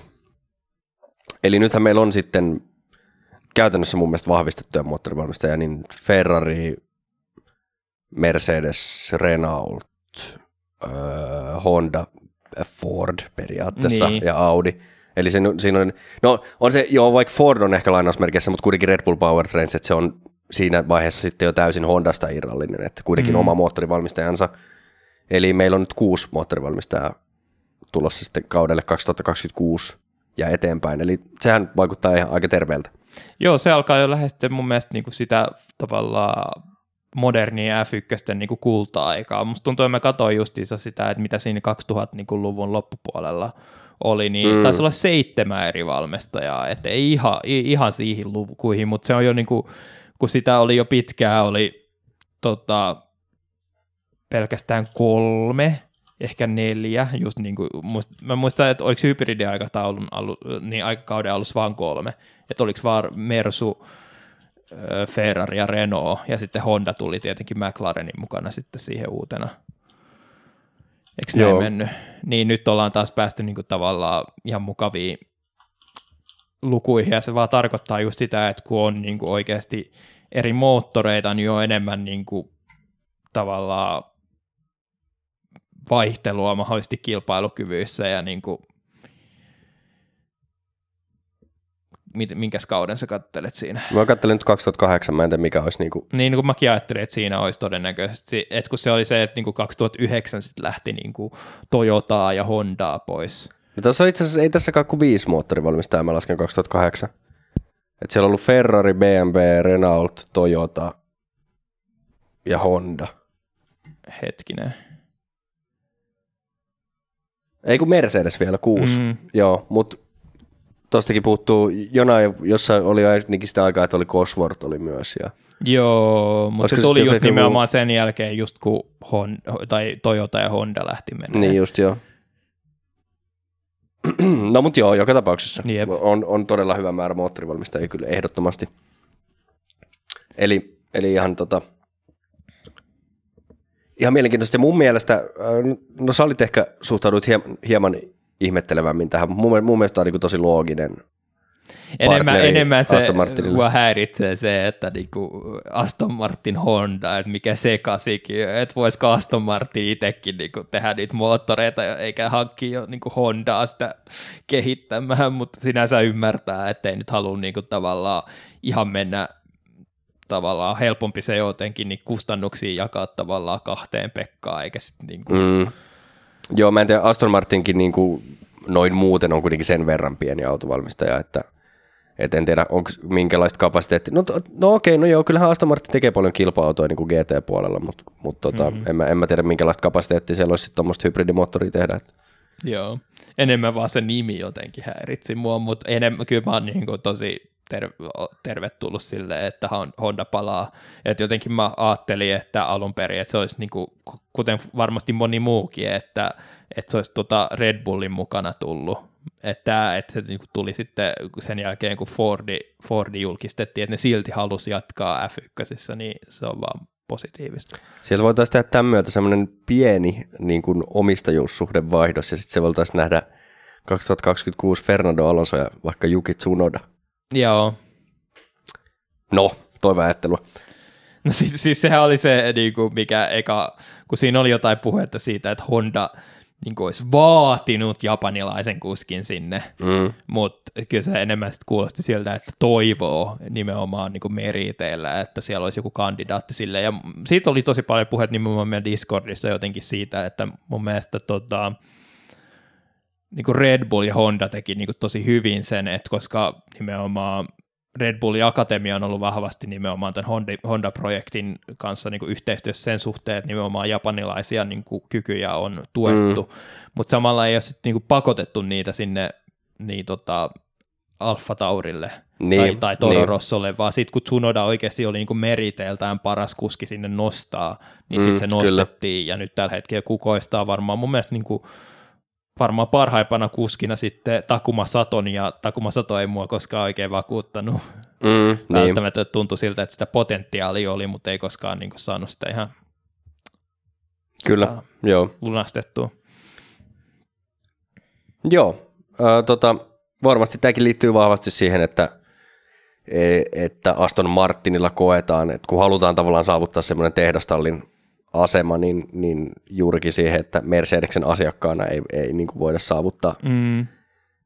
sellaista menestystä kuin haluttaisiin, mutta tota, Vaikka tällä hetkellä ne nyt päihittää tuota Niin, kyllä. Mersua, mutta kyllä, et onhan toi niinku, ehkä vähän silleen paskapuhetta se, etteikö asiakas moottorilla voisi pärjätä, koska, mutta toki, toki ymmärrän sen, että äm, ihan, ihan hyvä ja, ja tosiaan ter, tervetulleet, tai toivotetaan tervetulleeksi kyllä kaikki moottorivalmistajat, mm. että se on ehdottomasti siis hyvä asia. Et vielä kun saataisiin yksi tai kaksi tallia lisää, niin sitten olisi, niinku, sit olisi todella kova tilanne, mutta niin, Andretti Renaulta odotellessa, koska sehän on se, realistinen eikä mikään Andretti Chevrolet. niin vai mikä se oli Cadillac? Vai mikä niin se oli? Cadillac, mä jo unohdin tää. Voi jumma. Joo, se on kyllä tota, se olisi niin huvittava. Jep, Sen olisi kyllä pitänyt olla Chevrolet niistä niinku GM tota vaihtoehdosta. Niin, kyllä siellä on kuitenkin niinku, sentään löytyy jonkun verran tämmöistä niinku, korvetteja ja muuta tämmöistä jotain pedigreetä on tällaista toisen kädilläkin. mutta no joo, Mutta se, sehän tässä niinku on mielenkiintoista, että tullaanko me nähtään, nä, näkemään koskaan tota Alonsoa Aston Martin Hondan tota puikossa, kun muistetaan tota, Alonson kommentit Hondan moottoreista silloin McLaren ajoilta. Että tuo Redditissä oli tosi hyviä kommentteja siitä, että niinku, kuinka se tulee muuttumaan, että Alonso on silleen, engine feels good, much faster than before. niin. Siis, ja itse asiassa kiinnostavaa, kiinnostavaa, että onko siellä niinku sama porukka edelleen, että jääkö se tavallaan alkuperäinen Hondan moottoriosasto porukka Red Bull Powertrainsin alle ja joutuuko Honda etsiä jostain uudet itselleen vai niin. vai joutuuko Red Bull etsiä itselleen uudet työntekijät sinne, että miten tämä niinku tulee menee. Koska te- käytännössä tästä ollaan paljon puhuttu, mutta et vaikka se on tällä hetkellä Red Bull Powertrains, niin käytännössä se on kuitenkin edelleen se Hondan moottoriprojekti. Mm. Ja että niinku, mi- miten, miten esimerkiksi tolleen niinku laillisesti, että kun polttomoottori kuitenkin pysyy, polttomoottori ja turbo pysyy mun mielestä kuitenkin aika samanlaisina kuin mitä ne on tällä hetkellä mm. niissä uusissa moottorisäännöissä, niin että saako Honda, Honda käyttää sitä itse kehittämäänsä moottoria vai jääkö se niinku Red Bullille vai, vai miten tässä menee niinku tämä? Niin ja sitten tietenkin se, että jos on jotain yhteisiä työntekijöitä tavallaan ollut niinku siinä Red Bullin ja nyt niin tässä Hondan omassa, että siinä tulee sitä tietovuotoa sitten Niin, niinku niin. suuntaan ja toiseen. Et Että toi on ihan mielenkiintoista, että mitä siinä Olisiko tapahtuu. kunnon tällainen surprise Pikachu face, jos tästä tuli joku Spygate tota, Niin, niin. Bullin powertrainsien suhteen. niin, kyllä, kyllä. No mutta joo, se on varmaan käsitelty. Sitten meillä on äh, vähän, vähän kuskimarkkinahuhuja. Ei oikeastaan taida olla kyllä mitään konkretiaa, mutta lähinnä tällaisia... Niin Sen mä sanoin, että siinä oli konkretia sen suhteen, että kun me spekuloitiin sitä De Vriesin tulevaisuutta siinä niin kuin edellisessä jaksossa, niin Helmut Marko olisi tullut julkisesti oikeasti sanomaan, että ne, kyllä me etsitään niin kuin näitä vaihtoehtoja De Vriesille, jos niin kuin, tota, tulokset ei parane. tulokset ei parane mm. tulevissa kisoissa. Ja sitten oli myös tämä vähän, vähän huvittava, että Ricciardo oli mennyt kokeilemaan tota, penkkiä tonne Alfa Tauri-autoon, ja siinä kyllä oli niin kuin vähän kommenttia siitä, että voi Ricciardo parkaa, että tämä ei ollut varmaan se niin kuin Mihin se uran piti mennä. Niin, se mihin Niin. uran piti mennä. Et. Mutta toisaalta kyllähän se niinku varmasti se Alfa Taurilla ajaminen olisi parempi kuin ei mitään. Niin. Kyllä. Joo, joo, Ricardolla vähän silleen, että sen siitä saa, kun koko ajan yrittää niin ahkerasti etti, etti parempaa tallia, mutta Mm. mut, mut no joo, ei tietenkään Ricardollekaan mitään pahaa toivo.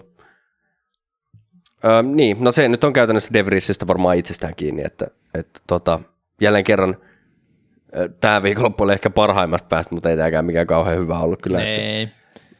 Et jotenkin, just niin kuin sanoin, niin tuntui vähän siltä, vähän mu- sa- samat fiilikset kuin Miamiissa niin kuin siltä edellisen kerran, että joo, pääsi Q2 ja päihitti Tsunodan, mutta sitten kun oli Q2, niin ei oikeastaan siinä hirveästi vakuuttanut, ja nyt tänä viikolla enemmän tuntui siltä, että pääsi siihen niin 12 sieltä sen takia, että muilla meni vähän huonommin, kuin, Mm. että olisi niin itse meriteillä ollut siinä Ja valmius. jälleen kerran pitää muistaa niin kuin tulokkaasta se, että toisin kuin muut tulokkaat, niin De Vries ei ole mikään kauhean nuori. Niin, se, se oli hyvä.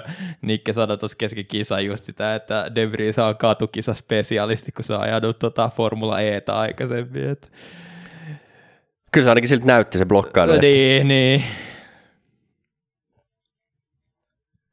Öö, no mutta joo, mutta sitten on ehkä tämä niinku, tota, mahdollisesti täysin perusteeton, mutta aika spicy huhu, jossa Hamiltonia oltaisiin viemässä Ferrarille ja ikään kuin vaihtokauppana Leclerc olisi suuntaamassa sitten Mersulle. Paitsi tämäkään ei ollut ehkä se mahdollisuus, vaan se olisi se sitten, että niinku Sainz saisi niinku potkut ja sitten olisi Leclerc plus Hamilton kombo. Niin okei, Sitäkin niin se, nostettiin. tämä oli myös tämä toinen vaihtoehto. Joo, mutta siis joka tapauksessa voi kuvitella sitä niin Hamiltonin valittamista, jos se päätyisi Ferrarille. Niin, ja se, se on tässä niinku mun mielestä ehkä se käsittämättömin osa tätä huhua. Mm. Et mä voin ymmärtää, että Leclerc haluaisi Mersulle, mutta mun on vaikea nähdä, että Hamilton katsoo tämän hetkistä Ferrarin touhua ja on silleen, että vitsi olisi siisti ajaa tuolla. Mm. Niin kuin, et, et äh, jotenkin kuitenkin niin kuin itse pitäisi kuitenkin sen niin kuin edelleen Mersun nousua ylöspäin todennäköisempänä ehkä kuin Ferrarin. Sen mä sanoisin, että mun mielestä niin kuin, tässä on ihan mielenkiintoinen dynamiikka sen suhteen, että kun jotenkin aikaisempina vuosina niin jotenkin ymmärtää, että Mersu haluaa pitää niin kuin Hamiltonista kiinni kaksin käsi, Mm, että niin kuin, kuka sinne muu on niin kuin, tulossa tilalle.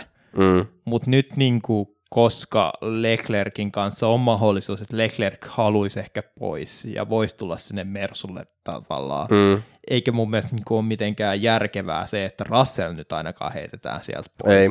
Niin et musta tuntuu, että niin Hamiltoninkin pitää vähän noissa niin sopimusneuvotteluissa ottaa se huomioon, että Leclerc olisi mahdollisesti tarjolla. Niin, ja sit, Päinvastoin kuin aikaisemmin on voinut vähän silleen niin kuin sanella niitä ehtoja vahvemmin. niin, kyllä. Ja kuitenkin se, että, että niin kuin, jos nyt ollaan kuitenkin rehellisiä, niin Russellin suoritukset on parempia kuin mitä ne ehkä Bottaksen suorituksen edesottamukset mm. silloin oli. Että myös Russell voi ottaa isompaa ro- roolia. Ja toisaalta se, että jos Leclerc on tarjolla, niin siinä on se toinen etu Mersulle, että Hamiltonille ei kuitenkaan vaan yksinkertaisesti ole niitä ajovuosia niin paljon jäljellä kuin mitä Leclercillä on. Niin. Ja se on niin kuin siinä tulevaisuuden kannalta Leclerc olisi ihan hyvä valinta. Niin kuin tavallaan se, että nyt kun kerran on se mahdollisuus saada Leclerc, niin kyllähän sä nyt haluaisit sen ehdottomasti ottaa.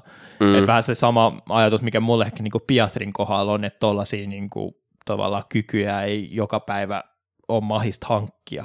Ja se, että McLaren sitten sai hankittua Piastrin niin kuin aggressiivisesti, niin tota, että tavallaan tuntuu siltä, että nyt Alppinen varmasti tyytyväinen sille kummankin kuskin tasoon, mutta mm. sitten jos katsoo, jos Piatris tulee niin kuin ihan loistava kuski, niin saatetaan katella, katella sitä tilannetta, että voi vitsi, kun päästettiin se menemään.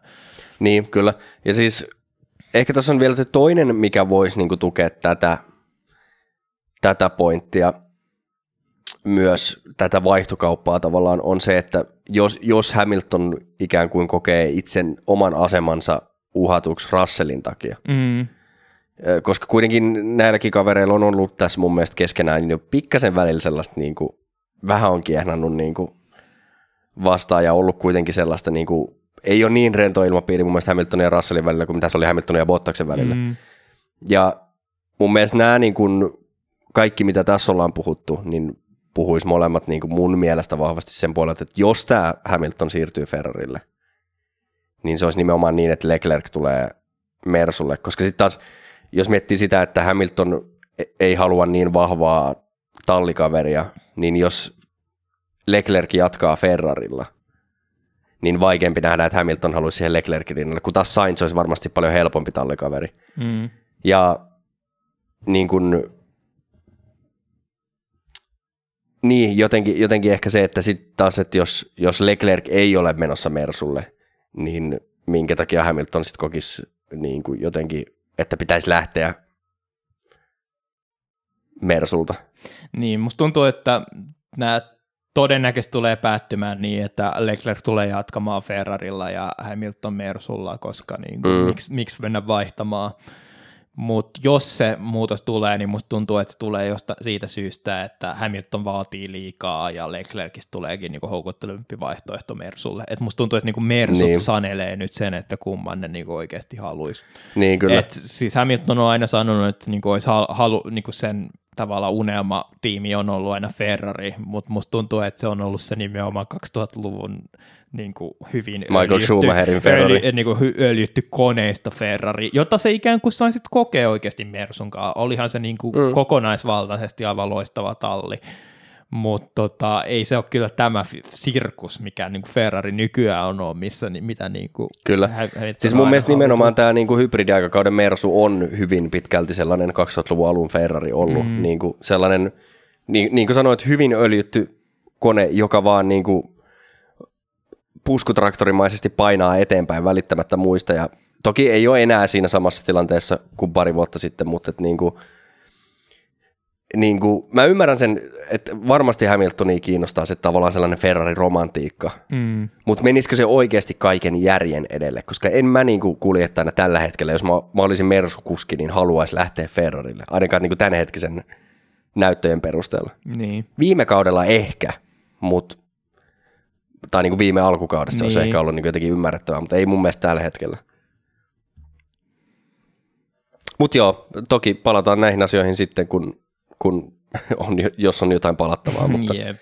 mutta jotenkin näkisin kuitenkin, nämä on siis huhuja nimenomaan, näistä ei ole mitään konkretiaa varsinaisesti, vaan tällaisia huhuja kiertää. Niin, Mut. mutta tavallaan silti se on, koska kummallakin on nyt niin sopimusneuvottelut tota, tällä hetkellä, mm. niin aina on mahdollista. On, ja siis varmasti, siis kyllähän se niin kuin sekä Ferrarilla, että Mersulla, että Hamiltonilla, että Leclercillä, niin tavallaan tyhmähän se on olla käy, käymättä niitä muitakin keskusteluja, tai niin kuin he, olla heittämättä verkkoja myös muihin vesiin. Että tota. Mutta sen mä sanoin, että nyt kun mä vähän mietin, niin yleensä nämä niin kuin lopulliset tota, kuskisiirrot on yleensä tullut nimenomaan puskista, eikä näistä huhuista, kun aletaan miettiä silleen, mitä näitä viime aikoina, etenkin tulee mieleen se Piastri, Piastri tuli niinku ihan puskista, että joo, McLarenin kanssa on sopimus, ja tota, en mä tiedä, oliko De Vrieskään ihan silleen, yleensä sitä vietiin jonnekin muualle, tota, just nimenomaan Williamsille, mm. ja päätyi sitten Alfa Tauriin, ja Saintsikin tuli vähän puskista, ja niin jotenkin, yleensä nämä huhut ei ole kuitenkaan koskaan pitänyt paikkansa, että Ja jos, jos on pitänyt paikkansa, niin ne on enemmän ollut sellaisia niin kuin jotenkin, no todennäköisesti niin kuin Russellinkin siirto niin kuin Bottaksen tilalle oli aina tapahtumassa jossain mm. kohtaa. No ehkä, ehkä viimeisin, mikä mulla tulee semmoinen mun mielestä, jos mä nyt muistan oikein, niin mun mielestä silloin ennen kuin Peres siirtyi Red Bullille, niin siitä oli aika vahvasti huhuja, että tämmöinen voisi tapahtua. Mm. Mutta, tota, mutta ehkä se oli muutenkin sellainen selkeä, että kun Albonin suoritus se oli aika huono ja, ja Peres oli ilman ajopaikkaa sen niin. Niin kuin loistavan kauden jälkeen, että mutta mut joo, jäädään, jäädään ihmettelemään. Tämähän on, jotenkin aika aikaisin alkanut taas tämä silly season, mutta tota. Tai no, nyt kun mä mietin Sargentin paikka, kyllä oli aika pitkälti se, mutta siinäkin oli jotenkin, no joo. Niin, mutta ehkä, ehkä sen Sargentin paikka onkin tavallaan vähän poikkeuksellinen siitä, että, että kun on tavallaan niin kuin, kun se silleen... tuntui silleen, että se oli jo päätetty paljon pidempää kuin mitä se lopulta Niin, se oli sellainen, niin kuin, ei se ei ollut tavallaan mikään salaisuus, vaan se oli silleen, että, että jos Sargent saa nämä lisenssipisteet, niin me otetaan Sargent. Mutta kun siinä sitten oli tietenkin, että siihen paikalle myös oli paljon muitakin huhuiltiin, niin kuin just De no niin, ja tota, Piastriakin, mutta niin. No joo. Mutta joo, ö, varmaan se, se riittää todennäköisesti niistäkin huhuista. Joo. No sitten meillä ei oikeastaan varsinaisesti ole enää mitään muuta asiaa kuin tässä nyt, jos niitä ihmisiä, joita, joita pelit kiinnostaa, niin tota, tässä nyt on ollut kaiken näköistä. Eikö tullut F, F1 2023 tuli jotain? Niin, ja F23 manageristakin tuli. että niin. ku, se kummastakin niin kuin F1 lisensoiduista niin kuin peleistä tuli nämä tota, ensimmäiset trailerit, ja musta tuntuu, että tässä on vaan mä en tiedä mikä, mikä se on, mutta on jotenkin niin kuin hirveän skeptinen mo, niin monesta syystä kumpaankin tuotteeseen. Et tota, toiseen liittyy, va, ja se osittain se liittyy niin pelkästään peliteollisuuteen itseensä, tällaisiin niin vuosittaisiin julkaisuihin, mutta myöskin sitten tota, tietenkin EA, että EA on mukana tässä niin kuin F1 kaksi, niin virallisen F1-pelin niin tuotannossa, niin se aina niin kuin nostaa vähän skeptisyyttä, mutta sitten myöskin ehkä meidän vähän pettymys tuohon manageripeliin, jota me vähän yritettiin tuossa striimaillakin Niken kanssa, mutta musta tuntuu, että kumpikin oli vähän siihen, koska yleensä kun puhutaan niin kuin managerointi tai jotka melkein voidaan yhdistää niin kuin simulaatiopeleihin, mm. niin sen totuuden, pelin toteudenmukaisuus niin kuin ei oikein vastannut niitä odotuksia, mihin tähän niin kuin tavallaan pelityyppiin liittyy. Niin, Joo, sä oot ihan oikeassa siinä, että yleensä tuollaiset niin manageripelit, ja just tässä niin kuin sun rakastama Football Manager on mm. ehkä niin kuin paras esimerkki tästä, että yleensä ne on aika syvällisiä ja semmoisia niin kuin perustuu tavallaan siihen, että, että hyvin simuloidaan, että, että varmaan vaikka niin kuin, niin kuin Football Manager, no en ole pelannut, mutta tuskin Joo. yrittää simuloida niin kuin FIFA-tyylisesti sitä itse jalkapalloa niin kuin sinänsä, mutta tavallaan kuitenkin ne, mitä siinä – ikään kuin kentällä tapahtuu, niin on mm. kuitenkin totuudenmukaisia asioita. Ennen kaikkea se, mitä kentän ulkopuolella siinä niin, pelissä niin. tapahtuu, mutta se ei nimenomaan oikein F1-managerissa ei ollut oikein kumpaakaan. Et... Niin, se oli tosi mun mielestä silleen pintapuolinen se radan ulkopuoliset asiat. Mm. Et kaikki se niinku kehitystyö ja kuljettajien skouttaaminen ja kaikki mun mielestä oli hyvin silleen pintapuolista. Mutta sitten ehkä niinku kaikista pahin siinä on, että verrattuna esimerkiksi ö, Motorsport Manager-peleihin, niin. niin mun mielestä se itse niin kuin simulaatio oli hyvin avutonta ja epärealistista. Jep. Et tota, et se ne kilpailut oli käytännössä jatkuvaa DRS-junaa, jossa vaan joka kierroksella niin kuin ohiteltiin edestakaisin käytännössä, eikä mitään niin kuin pysyvää eroa ei saanut tehtyä muihin kuljettajiin. Ja se oli vaan sen, että se, jotenkin se managorointiaspekti tuntui siltä, tai ainakin niin kuin ne pari striimiä, mitä me vedettiin, niin me Kevinin kanssa niin kuin, tuntui siltä, että ihan sama, että mitä me, me keksittiin kaikkia ihmetaktiikoita mm. ja laitettiin autot eri taktiikoita. Tuntui, että sillä ei koskaan ollut mitään merkitystä. Tai hyvin vähän merkitystä. Että se oli melkein jo niin kuin vaan sen auton vauhdin ja ehkä kuljettajan vauhdin perusteella niin kuin etukäteen tiedossa melkein se, että mikä se lopputulos on. Ja se jotenkin niin kuin tappoi sen koko innostuksen siitä hommasta. Niin kuin se on just se, mitä sä haet tai ajattelet siinä, että joo, mulla on niin kuin tietämystä, kun mä oon katsonut, niin kuin mitä F1 niin kuin kisoissa niin. menee, että miten nämä taktiset niin kuin, yksityiskohdat pitäisi toimia, sit sä yrität toimia niiden mukaisesti ja ne ei toimi siinä pelissä. Mm, Niin se on kyllä. se niin automaattisesti rikkoo Kyllä. sen niin kuin tavallaan, tietenkin onko se vähän ylimielistä ajatella, että me jotenkin osattaisiin handlata nämä niin kuin FX-strategiat samalla tavalla kuin, niin kuin moni vuo, tavallaan koulutetut ammattilaiset, niin, Niin, ei tietenkään, Mutta mutta- sekin on osa sitä, niin kuin, että kuitenkin jonkinlainen niin kuin realistinen logiikka niissä pitäisi olla.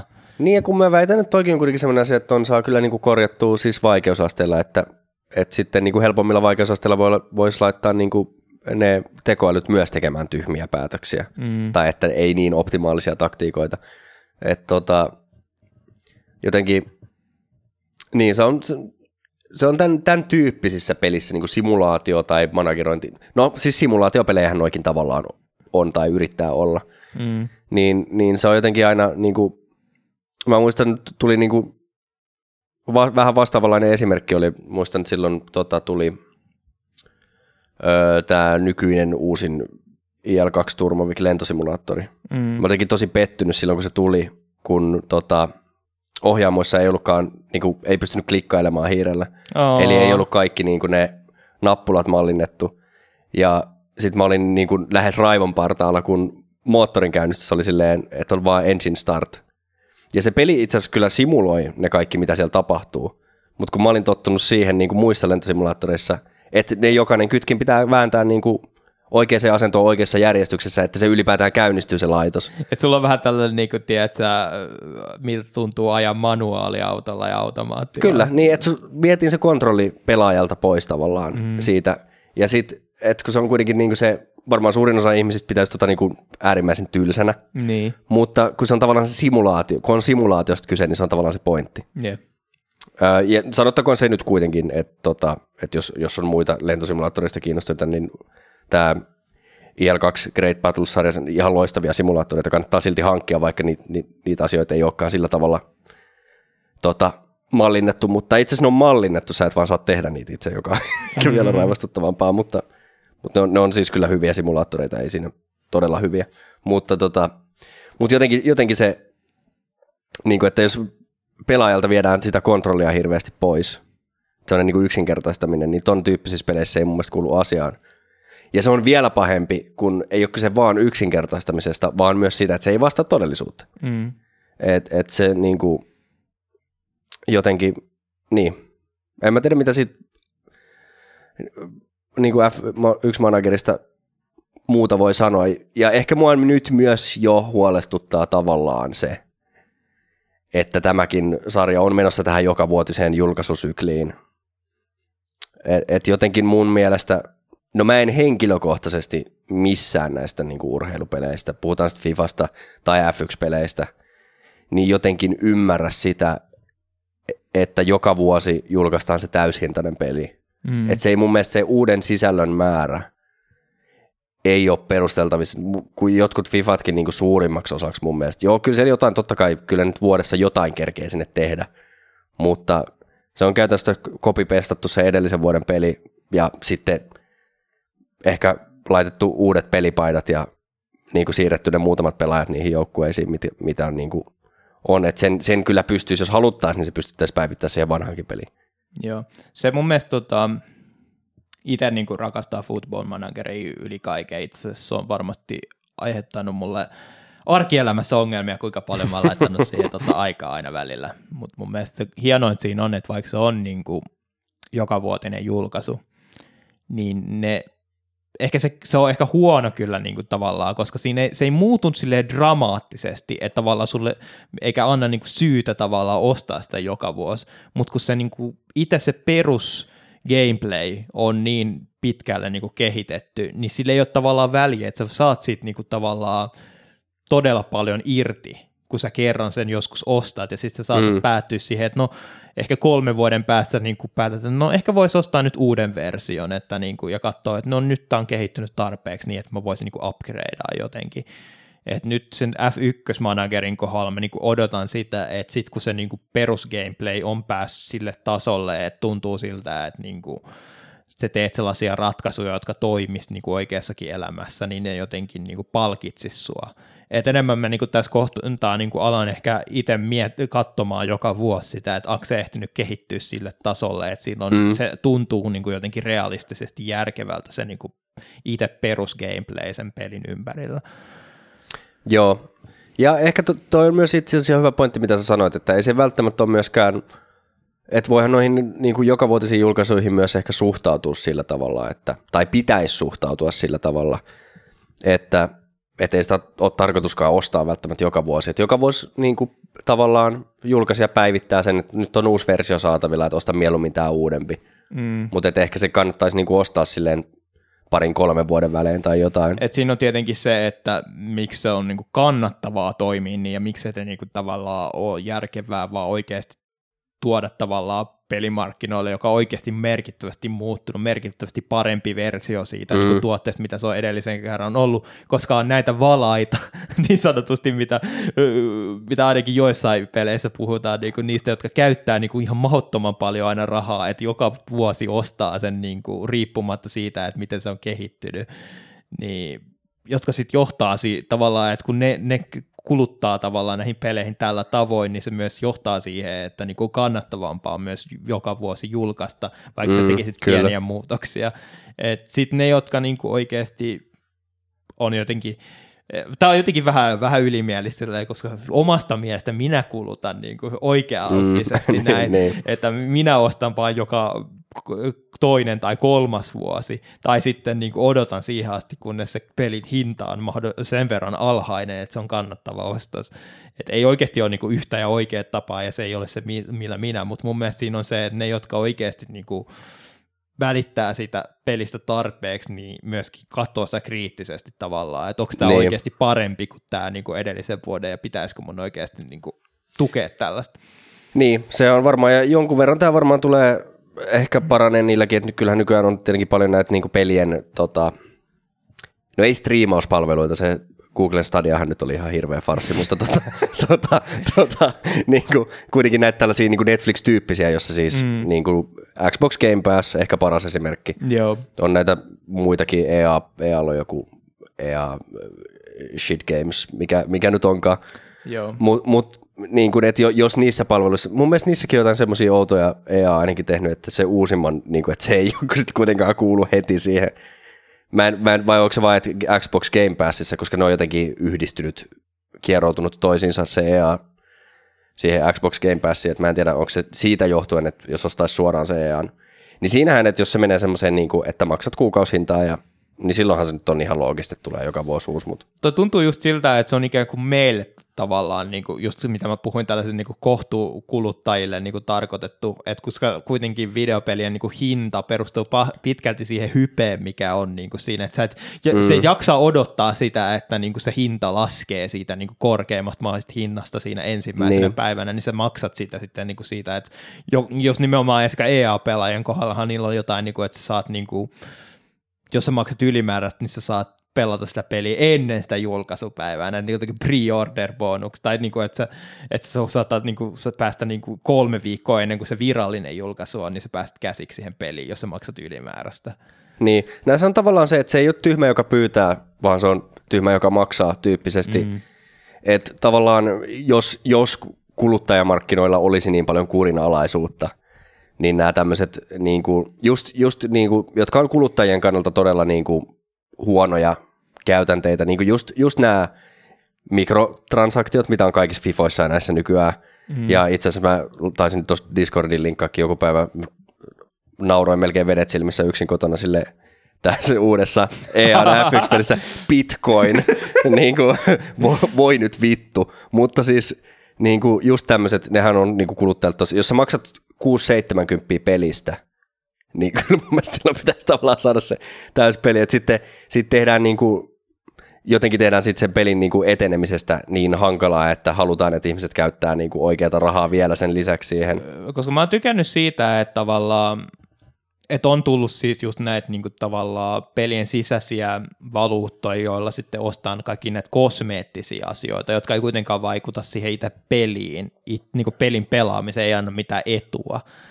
Mutta on... yleensä, yleensä ne, joissa niinku peleissä, missä toi on hyvä, on ne, jotka on niinku ilmaisia itsessään. Että ikään kuin justiinsa, että sä voit tukea sitä niinku peliä ostamalla itsellesi niitä kosmeetteja sit samalla tavalla, mutta se ei ole niinku tarpeellista sen pelin pelaamiseen. Mutta näissä EAN tuotteessa on se ongelma just, että sä maksat sitä pelistä jo itsessään niin paljon, että miksi sun pitää maksaa vielä sitten niitä kosmeeteista, niin kuin kosmeettisista jutuista Kyllä, sen jälkeen. Kyllä, sä osuit ihan naulan kantaa tässä, koska se on ihan selvä, että pelin kehittäminen ei ole mitään ilmasta puuhaa. Mm. Ja tämmöisissä free-to-play-peleissä totta kai sen kehittäjän pitää jotenkin saada rahaa. Ja just nämä niin kuin kosmeettiset, niin kauan kuin se ei vaikuta siihen itse peliin, että jos maksat, niin saat etua siinä pelissä, joka sehän on ihan perseestä tietysti. Mm. Mutta niin kuin, niin kuin jossain tota, esimerkiksi mua joskus tykkäsin pelata, mutta World of Tanksissa on esimerkiksi nämä premium-ammukset, jotka läpäisee enemmän panssaria, niin niitä nyt vissiin nykyään pystyy ostamaan kyllä pelin sisäiselläkin rahalla, mutta totta kai ne maksaa niin paljon, että ei kellään ole varaa semmoiseen, jos ei maksa oikeita rahaa. Mutta tota, Mut on sitten on ne valaat niin sanotusti. Niin, tai lampaat ehkä. No, no se, sekin voi niin. olla ihan hyvä. No, käyttää mitä termiä haluaa, pyöriäiset. mutta mutta tota, mutta et, et kyllä mun ainakin, ja itse kun on, ei vaan, niin kuin, tai itse asiassa hyvin vähän tulee mitään urheilupelejä muutenkaan pelattu, mutta on siis muuten intohimoinen ja aktiivinen pelaaja aina ollut. Niin että jotenkin, että et just toi free-to-play-malli on hyvä, silloin, jos se on tehty hyvin niin kuin kunnolla. Ja sitten sit taas semmoinen niin ihan perinteinen se, että ostan pelin, tämä maksoi tämän verran, tässä on tämä peli, pelaan tätä peliä. Ehkä peliin voi tulla joku lisäosa joskus, jossa tulee lisää mm-hmm. sisältöä, mm-hmm. jolloin se joku parikymppiä siitä lisäosasta on niin kuin perusteltu. Mielestäni paras esimerkki tästä on niin kuin joku, sanotaan Witcher 3 DLC, jotka on molemmat ihan loistavia. Eikö nuo ilmaisiakin ollut aikoinaan? Ei. Okay. Siis, no kyllä nykyään ne tietenkin, jos sä ostat jonkun Game of the Year edition, tai niin, ne tulee niin kuin automaattisesti messissä siinä, mutta, mutta siis ne, ne julkaistiin siis myöhemmin, ja ei ne ollut ilmaisia. Mutta mä muistan, että ainakin niin kuin Witcherilla oli ilmaisia DLCitä mun mielestä, koska siis sehän on nyt niin kuin tässä odot, sitä odotellessa, koska mä ostin Cyberpunkia, että milloin näitä ilmaisia DLC tulee tippumaan. No sä oot siis siinä mielessä oikeassa, että Witcher 3 on tullut siis jotain kosmeettisia DLCitä, okay. jotka on ilmaisia että joillekin hahmoille niin kuin esimerkiksi joku alternate look, Joo. tämän tyyppisiä, tai niihin Gwent-korttipakkoihin jotain lisäkortteja, jotka on Juma, sehän on se todellinen peli. Kyllä, peli pelin sisällä. Joo. Mutta siis ne itse ne niin kuin tarinala-ajennokset, okay. niin ne on siis ollut maksullisia. Mutta ne on just silleen, niin kuin, että et, onkohan ne ollut niin kuin 20 per DLC ja Joo. kymmeniä tunteja, kymmeniä tunteja lisää pelattavaa, niin kuin oikeasti mm. täysin perusteltuja. Ja tavallaan tässä tulee myös se, että, että no ihmiset on valmiita maksamaan selkeästi, mutta, mutta se, että jos on niin kuin FIFA 22, joka on maksanut 70, sitten tulee FIFA 23 ja sekin maksaa 70, ja niissä on hyvin vähän eroa. Mutta se, että jos sä oot pelannut jotain Oblivionia, Elder Scrolls 4 maksanut siitä, ja sitten kymmenen vuoden päästä tulee Skyrim, mm-hmm. ja sä maksat siitä sen joku 70, niin silloin se on ihan perusteltu. Ja, ja mä tykkäsin noissa Witcher DLC tai just nimenomaan näissä, että se on se, että sä et ostaisi niitä DLC, ellei se niin kuin alkuperäinen tuote olisi ollut jotenkin niin kuin hyvä tai niin kuin mm, merkittävä. Kyllä. Et se palaa siihen niin kuin peliin pelkästään se DLCn takia, vaan sitten se, niin kuin, jos se oikeasti alkuperäinen niin kuin kokemus on ollut hyvä, kun taas sitten jos sä niin kuin, ostat ekana päivänä niin kuin, kovaa hintaa jonkun pelin ja sitten niin kuin, se ei olekaan niin kuin, hyvä sun mielestä. Mm. Niin. Tässä tulee myös sitten taas toinen tämä niin kuin ongelma, mikä nykyään peliteollisuudessa, joka vaikka se oli kaunis ajatus, mutta tämä early access-maailma, mm. Ja just tämä, mitä, mikä oli ehkä tarkoitettu niin kuin Steamin Early Access alun perin niin kuin indie-julkaisijoille. Että tavallaan siinä innokkaimmat niin kuin pelaajat voivat maksaa matalamman hinnan sitä pelistä ja tukea jo kehitysvaiheessa sitä kehittäjää. Mutta kyllähän nämä sitten nämä niin kuin suuret julkaisijatkin on lähtenyt siihen. Ja tietenkin nykyään se, että kun pelin päivittäminen on helppoa niin kuin netin kautta, mm. niin, niin se, että pelejä ei sillä tavalla julkaista enää valmiina – ja tässä varmaan se, mitä, miksi me ei ole koskettu vielä tuohon ihan perus F1-peliin, niin musta tuntuu, että isoimmat ongelmat meillä on ollut nimenomaan sen kanssa, että kuinka jotenkin paljon ongelmia, niin kuin bugeja niihin peleihin on liittynyt. Kyllä. Et mekin ostettiin silloin yhden, yhdessä Niken kanssa sellaisella ajatuksella, että me oltaisiin myös julkaistu jonkinlaista pelikontenttia tästä, niin kuin, olisiko se ollut F1 2021 sitten. Joo. Mutta koska siihen tuli tämä co että olisi pystynyt tekemään niin aja yhdessä co tavallaan. Niin, niin kuin carrier modea niin, silleen kahdestaan, että mut, samassa mut si, sit se niin kuin, oikeasti se oli tosi hauskaa, mutta sitten siinä tuli niitä bugeja, jotka vei sen niin kuin, pois sen nautinnon siitä. Ja sit niin kuin, ja niitä oli sitten monissa muissakin niin kuin, niissä pelimoodeissa, niin ainoa mitä oikeastaan halusi, koska tietää, että ainakin se niin kuin core gameplay siinä niin kuin F1 on nyt nykyään niin kuin tosi pitkälle hiottua nimenomaan, kun ne, on panostanut tähän niin e-sports-skeneen kyllä tässä F1-peleissä niin kuin vahvasti. Ja siinä kuitenkin se on niin kuin tosi tärkeää, että se on jollain tavalla, niin kuin kilpa, tavalla oikeasti niin kuin kilpailullisesti uskottava se tota, ajaminen mm, siinä pelissä. Niin. Mutta siis kaikki niinku itse siihen pelimodeihin liittyy niin paljon aina ongelmia. Joo, siinä ja sit ainakin... nyt tuntuu siltä, että tavallaan kun EA on tullut sitten puikkoihin, niin on myös sitä kehitystä, niin kuin työtä on keskitetty myös siihen niin kuin se raha, niin kuin mm. raha, että miten saadaan rahallisesti kaikki irti tästä tuotteesta. Niin... Joo, ja sitten se on ehkä luvennut vähän jotenkin, just tuossa viime vuoden pelissä, jota en edes ostanut, mm. niin tuntuu, että jotenkin, siitä oli vähän niin kuin hävinnyt se fokus Joo, just näin. Et, et siihen tuli se mikä ihme life, joku moodi, että sulla niin. on niinku, pystyt ostelemaan jotain niinku katuautoja itsellesi, jotka on kuitenkin mallinnettu paljon paskemmin kuin jossain muissa simulaattoreissa ja silleen, niin kuin, että en, ei mua, se on, se on niin kuin hyvä, että F2 tuli takaisin. Joo. Niin kuin, ja ilmeisesti olisiko tässä uudessa mun mielestä pelissä mainittiin jo, että olisiko, että nykyään mun mielestä tuossa edellisen vuoden peleissä oli vaan silleen, että jos aloitit tavallaan kareerin niin kuin F2, mm. niin se oli vaan muutama kisa ja sitten sut siirrettiin. Ja, et nyt, nyt voi ottaa sen koko F2-kauden niin kuin siihen, siihen messiin, mikä on hyvä. Se on niin kuin ehdottomasti hyvä tukea mun mielestä F1-peliä ihan loistavasti, mutta, mutta sitten kaikki tollainen niin kuin, tollainen muu, että ei mua, jos mä pelaan F1-peliä, niin ei mua niin kuin, ei mun tarvitse sen mun virtuaalisen avatarin niin kuin elämää simuloida mitenkään Sims-tyyliin, että et, kyllä mä niin kuin elän omaa elämääni tässä ihan muuten, että mä haluan vaan, jos mä pelaan F1-peliä, niin mä vaan haluan leikkiä olevani F1-kuski, että en mä niin kuin, ei mun tarvi siinä pelissä tehdä pastaa. Tai mainita bitcoineja. niin, sekin vielä. Et tota, joo, niin täytyy sille varauksella suhtautua molempiin peleihin. Ja ehkä tässä nyt on niin kuin, se, mitä ei muutenkaan oikeastaan periaatteessa, niin kuin, jos nyt haluaisi olla hyvä kuluttaja, niin ei saisi tehdä niin, niin kuin ennakkotilata pelejä, koska, mm. koska se on kuitenkin niin kuin, öö, se on aika huonoa kuluttajakäyttäytymistä siinä mielessä, että siinä sitten helposti tulee antaneeksi rahan tuotteille, jotka eivät sitä ansaitse. Se on kuitenkin lompakolla äänestämistä, niin, niin tota, Musta tuntuu, että nimenomaan viimeiset pelit, jossa mä oon siihen niin kuin virheeseen mennyt, on nimenomaan tämä F1 2021 ja tämä F1 Manager. Koska mm. se oli just, mutta siinäkin me ehkä oli se ajatus siitä, että me ajateltiin, että me oltaisiin voitu tuottaa siitä niin kuin mukavaa kontenttia ja sitä aikaisemmin me aletaan tuottaa, niin sen parempi, että oltiin niin kuin valmiita tehdä se niin.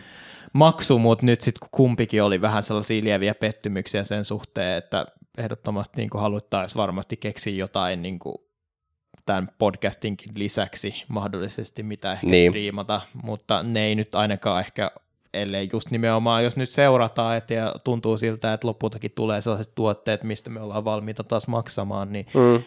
Varmasti. Ja ehdottomasti niin kuin jossain Discordissakin niin kuin saa ehdottaa, että jos on jotain, voidaanhan me striimaa jotain muutakin peliä. Mm. Niin kuin, no multa ainakin löytyy se, se vanhempi Motorsport Manager, se on ihan Joo. hyvä peli, ehkä sitä, tai sitten jotain ihan muuta. Meidän tämä niin kuin, Rilli Rouskut brändi niin on alun perin tavallaan syntymeen Rocket League tota, ympärille, että älkää Kyllä. kaivako niitä vanhoja videoita, koska sieltä niin. itsellä mielenkiintoisia tota, äänen murroksia aina välillä tapahtuu siellä. No joo, en, täytyy sanoa, että en, en kyllä niissä pätkissä itsekään aina ed, esiinny edukseni, mutta tota, mutta siis joo, esimerkiksi Rocket Leagueakin ihan hyvin, ihan mielelläni pelasin striimissä, että se joo. on kuitenkin, ja itse asiassa ei ole pitkä aikaa tullut Rocket Leaguea pelattua, se on, se on erittäin hauskaa puuhaa. Jep. sekin muuten ilmainen peli nykyään kannattaa, kannattaa kokeilla. Se, se on aika, sanotaan, että jyrkkä oppimiskäyrä siihen niin kuin, toki niillä niin kuin, jossain pronssitasolla, niin, niin eihän siellä kukaan ole hyvä pelaamaan, mm. mutta, mutta silleen, että se on kyllä sellainen niin kuin, että kun ensin ei osu siihen palloon sitten millään, niin. mutta sitten katsoo sitä niin kuin, niin kuin pro-pelejä silleen, yeah. että autot koski koskaan edes maahan. Että. Mutta mun mielestä niin Rocket Leagueissa on sellainen, vaikka just sanoit sitä, että niin kuin aluksi siitä ei tule yhtään mitään, mutta siinä on sellainen, mikä on niin kuin, mun mielestä niin kuin itselle hyvän pelin merkki on se, että jotenkin se on kuitenkin käytännössä niin kuin helppo opittava, että se on, niin konsepti on. on yksinkertainen, mutta sitten sä voit niin kuin opetella sitä niin kuin ihan äärimmäisyyksiin asti. Se on, niin kuin, se on nimenomaan, että konsepti ja perusajatus on hyvin yksinkertainen, mm. mutta käytännössä se niin kuin mahdollisuudet, joita se tarjoaa sellaiselle niin kuin hyväksi tulemiselle, niin on lähes rajattomat. Niin, niin sanotusti niin kuin easy to learn, hard to master on mun mielestä niin kuin hyvä Kyllä. tavallaan periaate, mitä niin kuin, tavallaan sellaisen niin, kuin, niin sanottu helposti niin kuin lähestyttävälle pelille yleensä on, jolla, mutta josta voit sit saada niin kuin paljon irti sitten niin kuin pitkän matkan tota, että just saat, voit saada hirveästi pelitunteja Kyllä. irti. Joo, tämä oli itse asiassa, tota, juttelin tässä joidenkin, taisi olla omien opiskelukavereiden kanssa jokunen viikko sitten, kun olin ilmeisesti olympialaisin on kanssa tulossa jotain e-sportseja. Ja sinne oli mun mielestä oli jotain aika, aika randomeja pelejä. Joo, että et, et just tämmöinen, niin kuin mä just yksi, yksi opiskelukaveri silloin sanoi, että, että, että Rocket League olisi ollut loistava olympialaji, ja mä oon samaa mieltä. Mm. Jos sinne e-sportsia otetaan, toki joku CSkin on niin kuin looginen, ymmärrän, mutta ja Rocket League on myös siitä mahtava e-sports mun mielestä, että sitä, sellainen ihminen, joka ei muuten ole niin kuin peleihin tai e-sportsiin, niin pystyy seuraamaan sitä, koska siinä on autoja, jotka yrittää potkia palloa maaliin. Niin. Se on niin kuin, yep. sama, sama kuin, niin kuin esimerkiksi jalkapallo tai jääkiekko, silleen, että et joku ihminen, joka ei ymmärrä mitään silleen niin kuin jalkapallon lajin yksityiskohdista tai hienoksista, pystyy silti ihan hyvin seuraamaan sitä telkkarista, koska se on silleen, että joo, noi potkii, se on kaksi eri väristä että ne potkii eri päätyihin joo. palloa maaliin. Mä, muokin kysymys, mä en ole pelannut koskaan CS, silleen suomalaisen tää on niin kuin hyvin noloa tota, mä paljastaa. Pelannut, mä oon pelannut ehkä kaksi tuntia Joo, joo, mutta siis niinku se pointti on se, että mä pystyn silti katsoa CS, niinku, mm. jos niinku oikeasti tulee joku mielenkiintoinen peli. Silleen, että kyllä mä tajuan, että hemmetin nämä niinku, tiimiryttyjä niinku, ampuu toisiaan ja sitten tarpeeksi monta rundia niin, tota, voitat, niin sitten sä voitat pelin. Et ei, ei se niinku, konseptina niinku, ole liian vaikea ymmärtää. Mä oon, mä oon pelannut satoja tunteja StarCraft 2, mä en ymmärrä mitään Niin, niistä, ja sitten sit tullaan näihin silleen, niin kuin, tiedätkö, niin kuin on näitä, niin kuin, joilla on tosi pitkälle kehittynyt niin kuin, kilpailupeliskene, joilla on niin kuin, tavallaan mm. niin kuin, paljon katsoja, mutta onko ne helposti niin kuin, lähestyttäviä sen niin kuin, peli tavallaan pelaajakunnan ulkopuolelta? Ei missään nimessä. Joo, siis just nämä niin kuin StarCraft, Dota 2, Joo. League of Legends, niin kuin ei ei mitään käsitystä. Ja varmaan siis, no it, it, itsellesi tuttu laji Hearthstone, niin varmaan sekin voi olla, jos ei oikeasti ymmärrä sen korttipelin sääntöjä, niin aika vaikea. Mutta toki Joo. ehkä Hearthstone on vielä silleen suht yksinkertainen ehkä se konsepti. Mutta... Niin se on just näin niin kuin easy to learn, hard to master, että tavallaan mm. jos sä pelaat sitä, niin sit sä pääset nopeasti kärryille, että mitä siinä on. Mutta samalla niin kuin, jos sä et ole pelannut koskaan sitä, niin et sä kyllä ymmärrä sit mitä. Mutta tota, sen mä halusin mainita, että mitä mieltä sä oot siitä, että Gran Turismosta tulisi niin kuin ajosimulaattori niin kuin olympialaisia tavallaan. Eikö se ole vähän parempiakin vaihtoehtoja kuin Gran Turismo sellaiseen? Öö, mä haluan ihan tota, tuossa oli just PlayStation Showcase pari päivää sitten. Gran Turismosta on tulossa elokuva. Ja se on mun mielestä, siis ihan oikeasti niin kuin viimeisiä pelejä. Ei Gran Turismossa ole mitään hahmoja tai mitään, siis niin kuin silleen tunnetta. Miksi Gran Turismosta tehdä?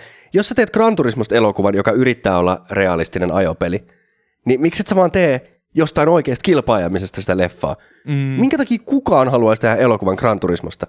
Ja tästä syystä sitten tämä Jerry Bruckheimerin porukka on nyt tekemästä realistisinta autourheiluelokuvaa ikinä, jossa ollaan niin kuin mukana Silverstone viikonlopussa. Niin, mutta siis äh, palataksesi tuohon kysymykseesi, niin tota, äh, siis ei mun mielestä yhtään huono vaihtoehto. Okay. Mun, mielestä, mun mielestä on paljon huonompikin. Mulla on tota, Pleikka Vitosella uusin Gran Turismo ja en ole sitä ihan suunnattoman paljon pelannut, mutta on kuitenkin pelannut sekä ohjaamalla että ratilla ja se on tota, On, siis Gran Turismot on tosi hyviä.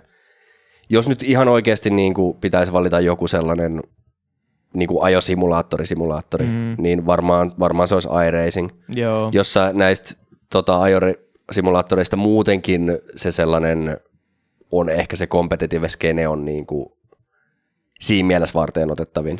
Niin kuin musta tuntuu jotenkin se, että mm, koska mä tiedän nimenomaan, että iRacingista jossain Assetto Corsassa on niin kuin omat skeneet olemassa, mm. niin luulisin, että nimenomaan jos on niin kuin se, missä on se vahvin pilpailullinen skene, niin olettaisiin, että se on myös se niin kuin paras tuote sellaiseen että niinku, ei, ei ihmiset niinku syyttä suotta nimenomaan pelkästään iRacingia pelaa, eikä sitten nimenomaan pelaa sitä Gran Turismoa sen sijasta. Mm.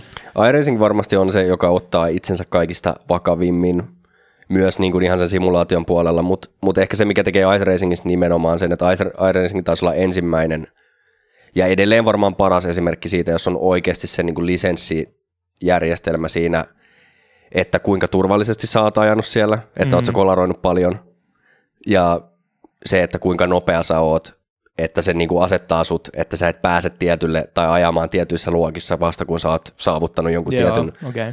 Että siinä on tosi niin kuin, se tavallaan automaattinen tuomarointi niissä peleissä on tosi rankka silleen, että, että sä et, sinne ei voi mennä, jos sä pääset tietyksi tarpeeksi kovalle tasolle, niin sä et vaan voi perseillä siellä niin kuin silleen, niin kuin mm-hmm. mitä jotain perinteistä GTA-lobbyt niin kuin jossain ajokisoissa, että siellä pitää niin kuin, mutta itse asiassa Gran Turismo on mun mielestä Gran Turismo Sportista lähtien, joka taisi olla, oliko se nyt se Pleikka 4 Gran Turismo, yeah.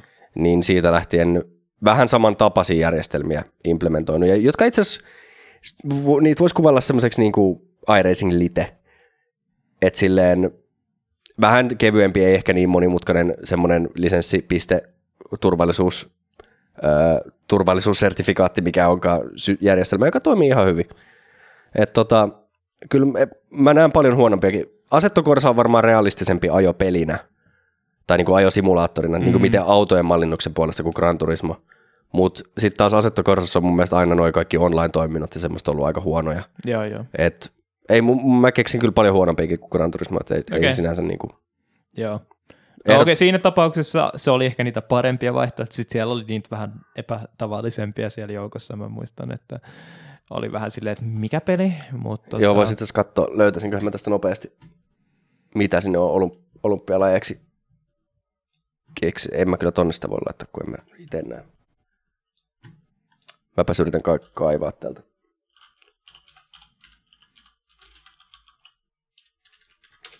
Muista oliko siellä joku sellainen niin jousiammunta peli, mutta niin kuin, mitä helvettiä. Niin kuin... Ja kun mäkin just aloin miettiä, että onko se nyt vetänyt tämä oikeasti ihan läskiksi silleen, tiedätkö, että no me otetaan vaan nämä Wii Sports-versiot näistä normi-olympialajeista.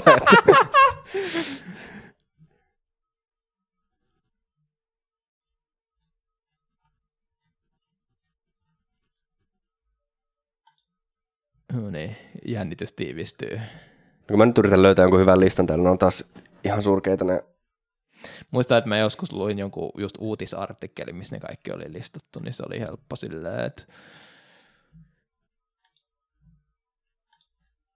Uh, mitäsköhän mä keksin tässä Tic Tac Bow. Joo, just näin. Tähän näyttää jotain kännykkäpeliltä. Ja niinpä. Joo, ei sano mitä. VBSC E-Baseball. niinku, Power Pro, mikä vittu onks, on Onko baseball tämä? itsessään edes niinku olympia? No ei todellakaan, ei, ainakaan mun mielestä. Okei. Okay. No. Okay. shakki. Okei, okay. mutta mut tossakin on se, että että eikö oikea shakki ole olympialaji? Tai niin kuin normi, miksi se pitää olla e-shakki? Ei, mutta siis tota, se mikä mulla tulee mieleen, että mun mielestä shakeilla on niinku omat sellaiset niinku olympiaadit. Niin, okei, okay, okei, okay, Ja niinku sellaiset, niinku, jotka on myöskin just, että on sellaisia niinku tiimikisoja. Että tavallaan, jos niillä on jo vähän niinku oman versiot siitä, niin mikä toi on? Pyöräily. siis, se on siis, siis tuollaisella, no sanon mikä tuo kuntoilupyörällä, jälleen kerran niin kuin, äh, meillä on, eikö pyöräily ole jo, tai vaikka kuinka tässä mon- jotenkin tuntuu siltä, että ei käytetä niinku kaikkea sitä potentiaalia, mitä tässä niinku voisi olla, vaan yritetään Niin. niinku emuloida. Tämä on vähän niin kuin, tiedätkö, mitä mä aina kritisoin niinku kasvisruuasta, että niinku, kun yritetään tehdä niinku uusia kasvistuotteita, niin pi- miksi se pitää olla jotain kasvismakkaraa, tai miksi se pitää emuloida jotain lihatuotteet silleen Niin. pakolla. Niin sama juttu tässä, että pitää Kyllä, niinku kyllä. hakea jotain niinku videopelejä jo- jo olemassa olevista Niin. urheilulajeista. No sitten sit löytyy Just Dance. Ui Mä jumala. en tiedä, niinku, mä en tiedä tanssipeleistä juuri mitään, mutta tota, eikö, eikö Dance Dance Revolution ole se niinku legendaarinen, onko tämä vähän random tai just, no mä en tiedä mi- missä nykyään mennä. Okei, Gran Turismo löytyy. Niin, sitten on just joku virtuaalipurjehdus. Niinku, milloin, milloin tulee football manager olympialaisiin? Mä haluan olla Suomen edustaja. Virtual Taekwondo.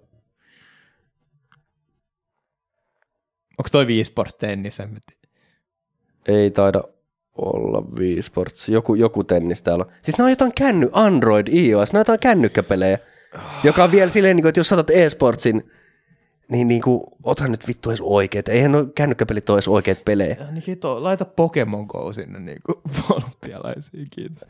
Kelaa kuin hyvä se olisi. Tiedätkö, siellä on niinku, just perus se olympialaisessa, siellä on hirveästi tapahtuisi kaikki yleisurheilua ja kaikki. Sitten siellä vaan äijät juoksee kännyköitä kanssa ympäri sitä Ja samalla joku kameramies on silleen, nyt jumalauta, toi on nappaamassa tosta aurosta tossa. Joo, tämä oli muuten oikeasti, se siinä oli koko lista. Tämä oli muuten oikeasti aika surullista. Joo. Siis, aino, siis Gran Turismo on noista varmaan ainoa niin järkevä. Tai no okei, okay, shakki, joo. Niin, mutta kun just tossa kun on Shaquille on tavallaan Niin. omat, omat niinku, vastaavat, jota ne on niinku vuosikausia jo pyöritellyt, koska niitä ei ole pääsetty olympialaisiin. Et niinku, Siis jopa, en tiedä onko tämä hot take, mutta tota, siis toi jopa niinku Gran Turismo ja shakin jälkeen niinku toi tanssipeli oli noista niinku loogisin. niin. Koska noin kaikki oli muut jotain, siis oikeista, oikeista olympia-urheilulajeista väännettyjä jotain ihan paskoja pelejä. Kyllä mä niinku olisin ottanut tonne nimenomaan, no siis just yksi ajopeli on hyvä olla. Sitten, joo, sh- niin kuin puhuttiin, shakki en kritisoi, mutta sitten mä olisin kyllä ottanut sinne just CSn. Mm. Rocket League olisi oikeasti ollut mun mielestä aika hyvä. Sitten mä sanoisin, että yhdet sellaiset, missä jotenkin tuntuu siltä, että oikeasti niin kuin taidolla on merkitystä, niin on kamppailupelit, mutta niissä sitten on se ongelma, että mikä niistä, koska mm. niitä on niin monta. Niin, siis joo, siis kyllä just joku tämmöinen niin ainakin yksi joku Mortal Kombat tai Smash Bros. tai joku, joku tämän tyyppinen, mm. niin kuin, se pitäisi tietenkin, mä en kans itse ainoa, ainoa tappelupeli, mitä mä oikeastaan pelannut on Smash Bros. mä en, mä en tiedä noiden muiden, mikä niistä on niin kuin se kaikista eniten kompetitive. Niin ja jotenkin sit se on se, että jos joku päätetään, niin sit se antaa ehkä niin kuin jonkinlaista epäreilua markkinaetua niin kuin pelimarkkinoilla sitten, että siinä on niin kuin aika iso päätös sitten, että mistä tulee niin kuin virallinen olympialaji jotenkin. No niin, niin. En mä tiedä, tarviiko olympialaisten toisaalta miettiä tuommoista asiaa, koska kyllähän Gran Turismokin antaa epäreilun markkinaedun Sonille. Että, niin, jep. mutta et, niin, kyllähän sen olisi pitänyt ottaa siis, siis Mario Party olympialajiksi. Si- siinä olisi niinku, Tai Mario Kart. niin on Mario Kart myös, mutta Mario Party, koska sehän on niin RNGtä se. Ö, niin. Joo, en, en kyllä tiedä. Tai sitten sit vaan jotain niinku yksin pelien tästä speedruneja sinne. Oi juma. Joo, en, en, en tiedä kyllä, mutta tota, joo, ei noissa ole kyllä mitään. No, Tuossa selkeästi taas huomaa sen, että on, joku olympiakomitea päättänyt ja siellä ei kyllä oikein kellään ole niin mitään realistista käsitystä niin mm. peleistä tai pelimaailmasta. Jep. Et mä en ymmärrä, miten ton voi edes siis niin kuin kusta tolleen, koska olisin voinut vaan katsoa sen, että niin kuin, että mitä lajeja tällä hetkellä esports-maailmassa ylipäätään pelataan. Niin kuin. Ei tuo joku tuommoinen Android, joku fucking onkimispeli vai, vai mikä, ne, mikä nyt olikaan. Niin kuin, niin kuin, kuin Siellä sit- joku, joku isä on siinä, mä oon nähnyt mun, mun lapsen pelaavan tota silleen. Niin, että ihan kuin tuommoista nyt muutenkaan pelattaisiin jossain Katowicessa silleen 10 000 ihmistä katsomassa ja siellä äijä veivaa jotain nä- kosketusnäytöllä jotain virveliä edes takaisin. Niin kuin. En, en, en, tiedä kyllä, mit, miten voi mennä jotenkin noin. Tai ta- jotenkin silleen, niin kuin, että mä en itse asiassa, vaikka on intohimoinen pelaaja, niin en, en edes seuraa esportseja juurikaan. Joo. Mutta no, sullahan toki on e- ihan esports-saustaa. Että. Joo, mutta siinä just nimenomaan oli se, että sit kun oli niinku itse osana sitä niinku pelaajakuntaa, niin se merkitsi paljon enemmän. Niin, Et niin. kyllä sitä ymmärtää, että niinku moni sellainen laji niin on vaikea tulla niin kuin sen pelaajakunnan ulkopuolelta. CS oli se, kun se yhdisti niin kuin Suomen kansaa silloin niin kuin ensin mm, mukana kyllä. aika vahvasti. No sitä ei kauan kestä. ei, ei täkään silleen niin kuin Rocket Leaguea niin kuin hirveästi tullut katsottua, vaikka sitä itse aikoinaan pelaskin justiinsa pikkasen. Mm, että... Niin. Joo, tota, mutta kyllä mä silti jotenkin, niin kuin, vaikka mä en ole mikään esports-ihminen silleen, niin, niin kuitenkin niin kuin pelaajana, niin kyllä mua vähän toi niin kuin olympialista loukkas suoraan sanottuna, niin että et, tota,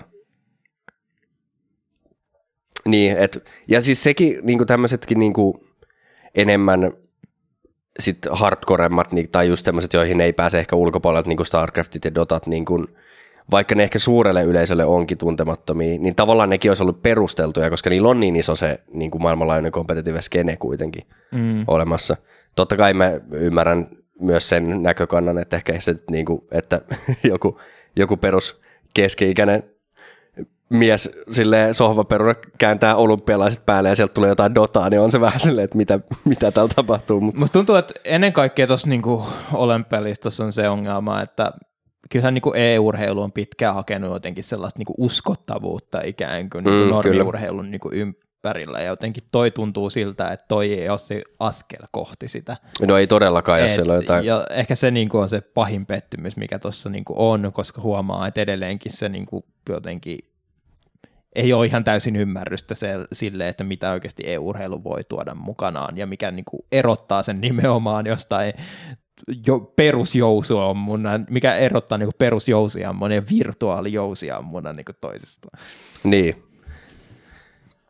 Joo, ja siis, siis tuostahan niin surullisin on vielä se, että noi, niin jotka jotain oikeita lajeja, niin olisi ollut edes ne Wii Sports-versiot. No ne oli jotain niin vielä huonompia, jotain kännykkä, kännykkäversioita. Että en, en, en, en suoraan sanottuna ymmärrä kyllä. Että yritä tuossa nyt sitten perustella silleen, että kyllä, kyllä tämä e-urheilu on ihan vakavasti otettavaa urheilua, että siellä äijät, äijät vetää jotain Angry Birdsia, pelaa rivis kännykällä, niin ei, ei näin. Yes. Mutta joo, näiden ränttien jälkeen. Niin...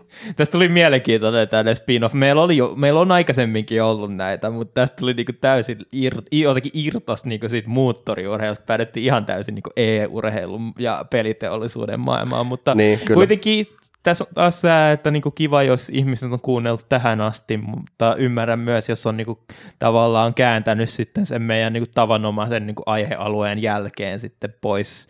Niin, mutta siis siis tämän takia nämä, tota, tämän takia nämä aiheet me jätetään aina tänne podcastin loppuun. Ei, ei ole pakko kuunnella tänne asti, jos ei kiinnosta tämmöiset aiheet. Ymmärrän täysin, jos, jos ei esimerkiksi nämä pelit tai suoraan sanottuna hyvin rönsy, rönsyilevät rakenteet enää teitä kiinnosta. Niin. Joo. Mun mielestä kuitenkin ihan hauska, hauska kenellä niin katsoo, mitä pirua tuolla tota, olympialaiset niin on miettinyt. Niin.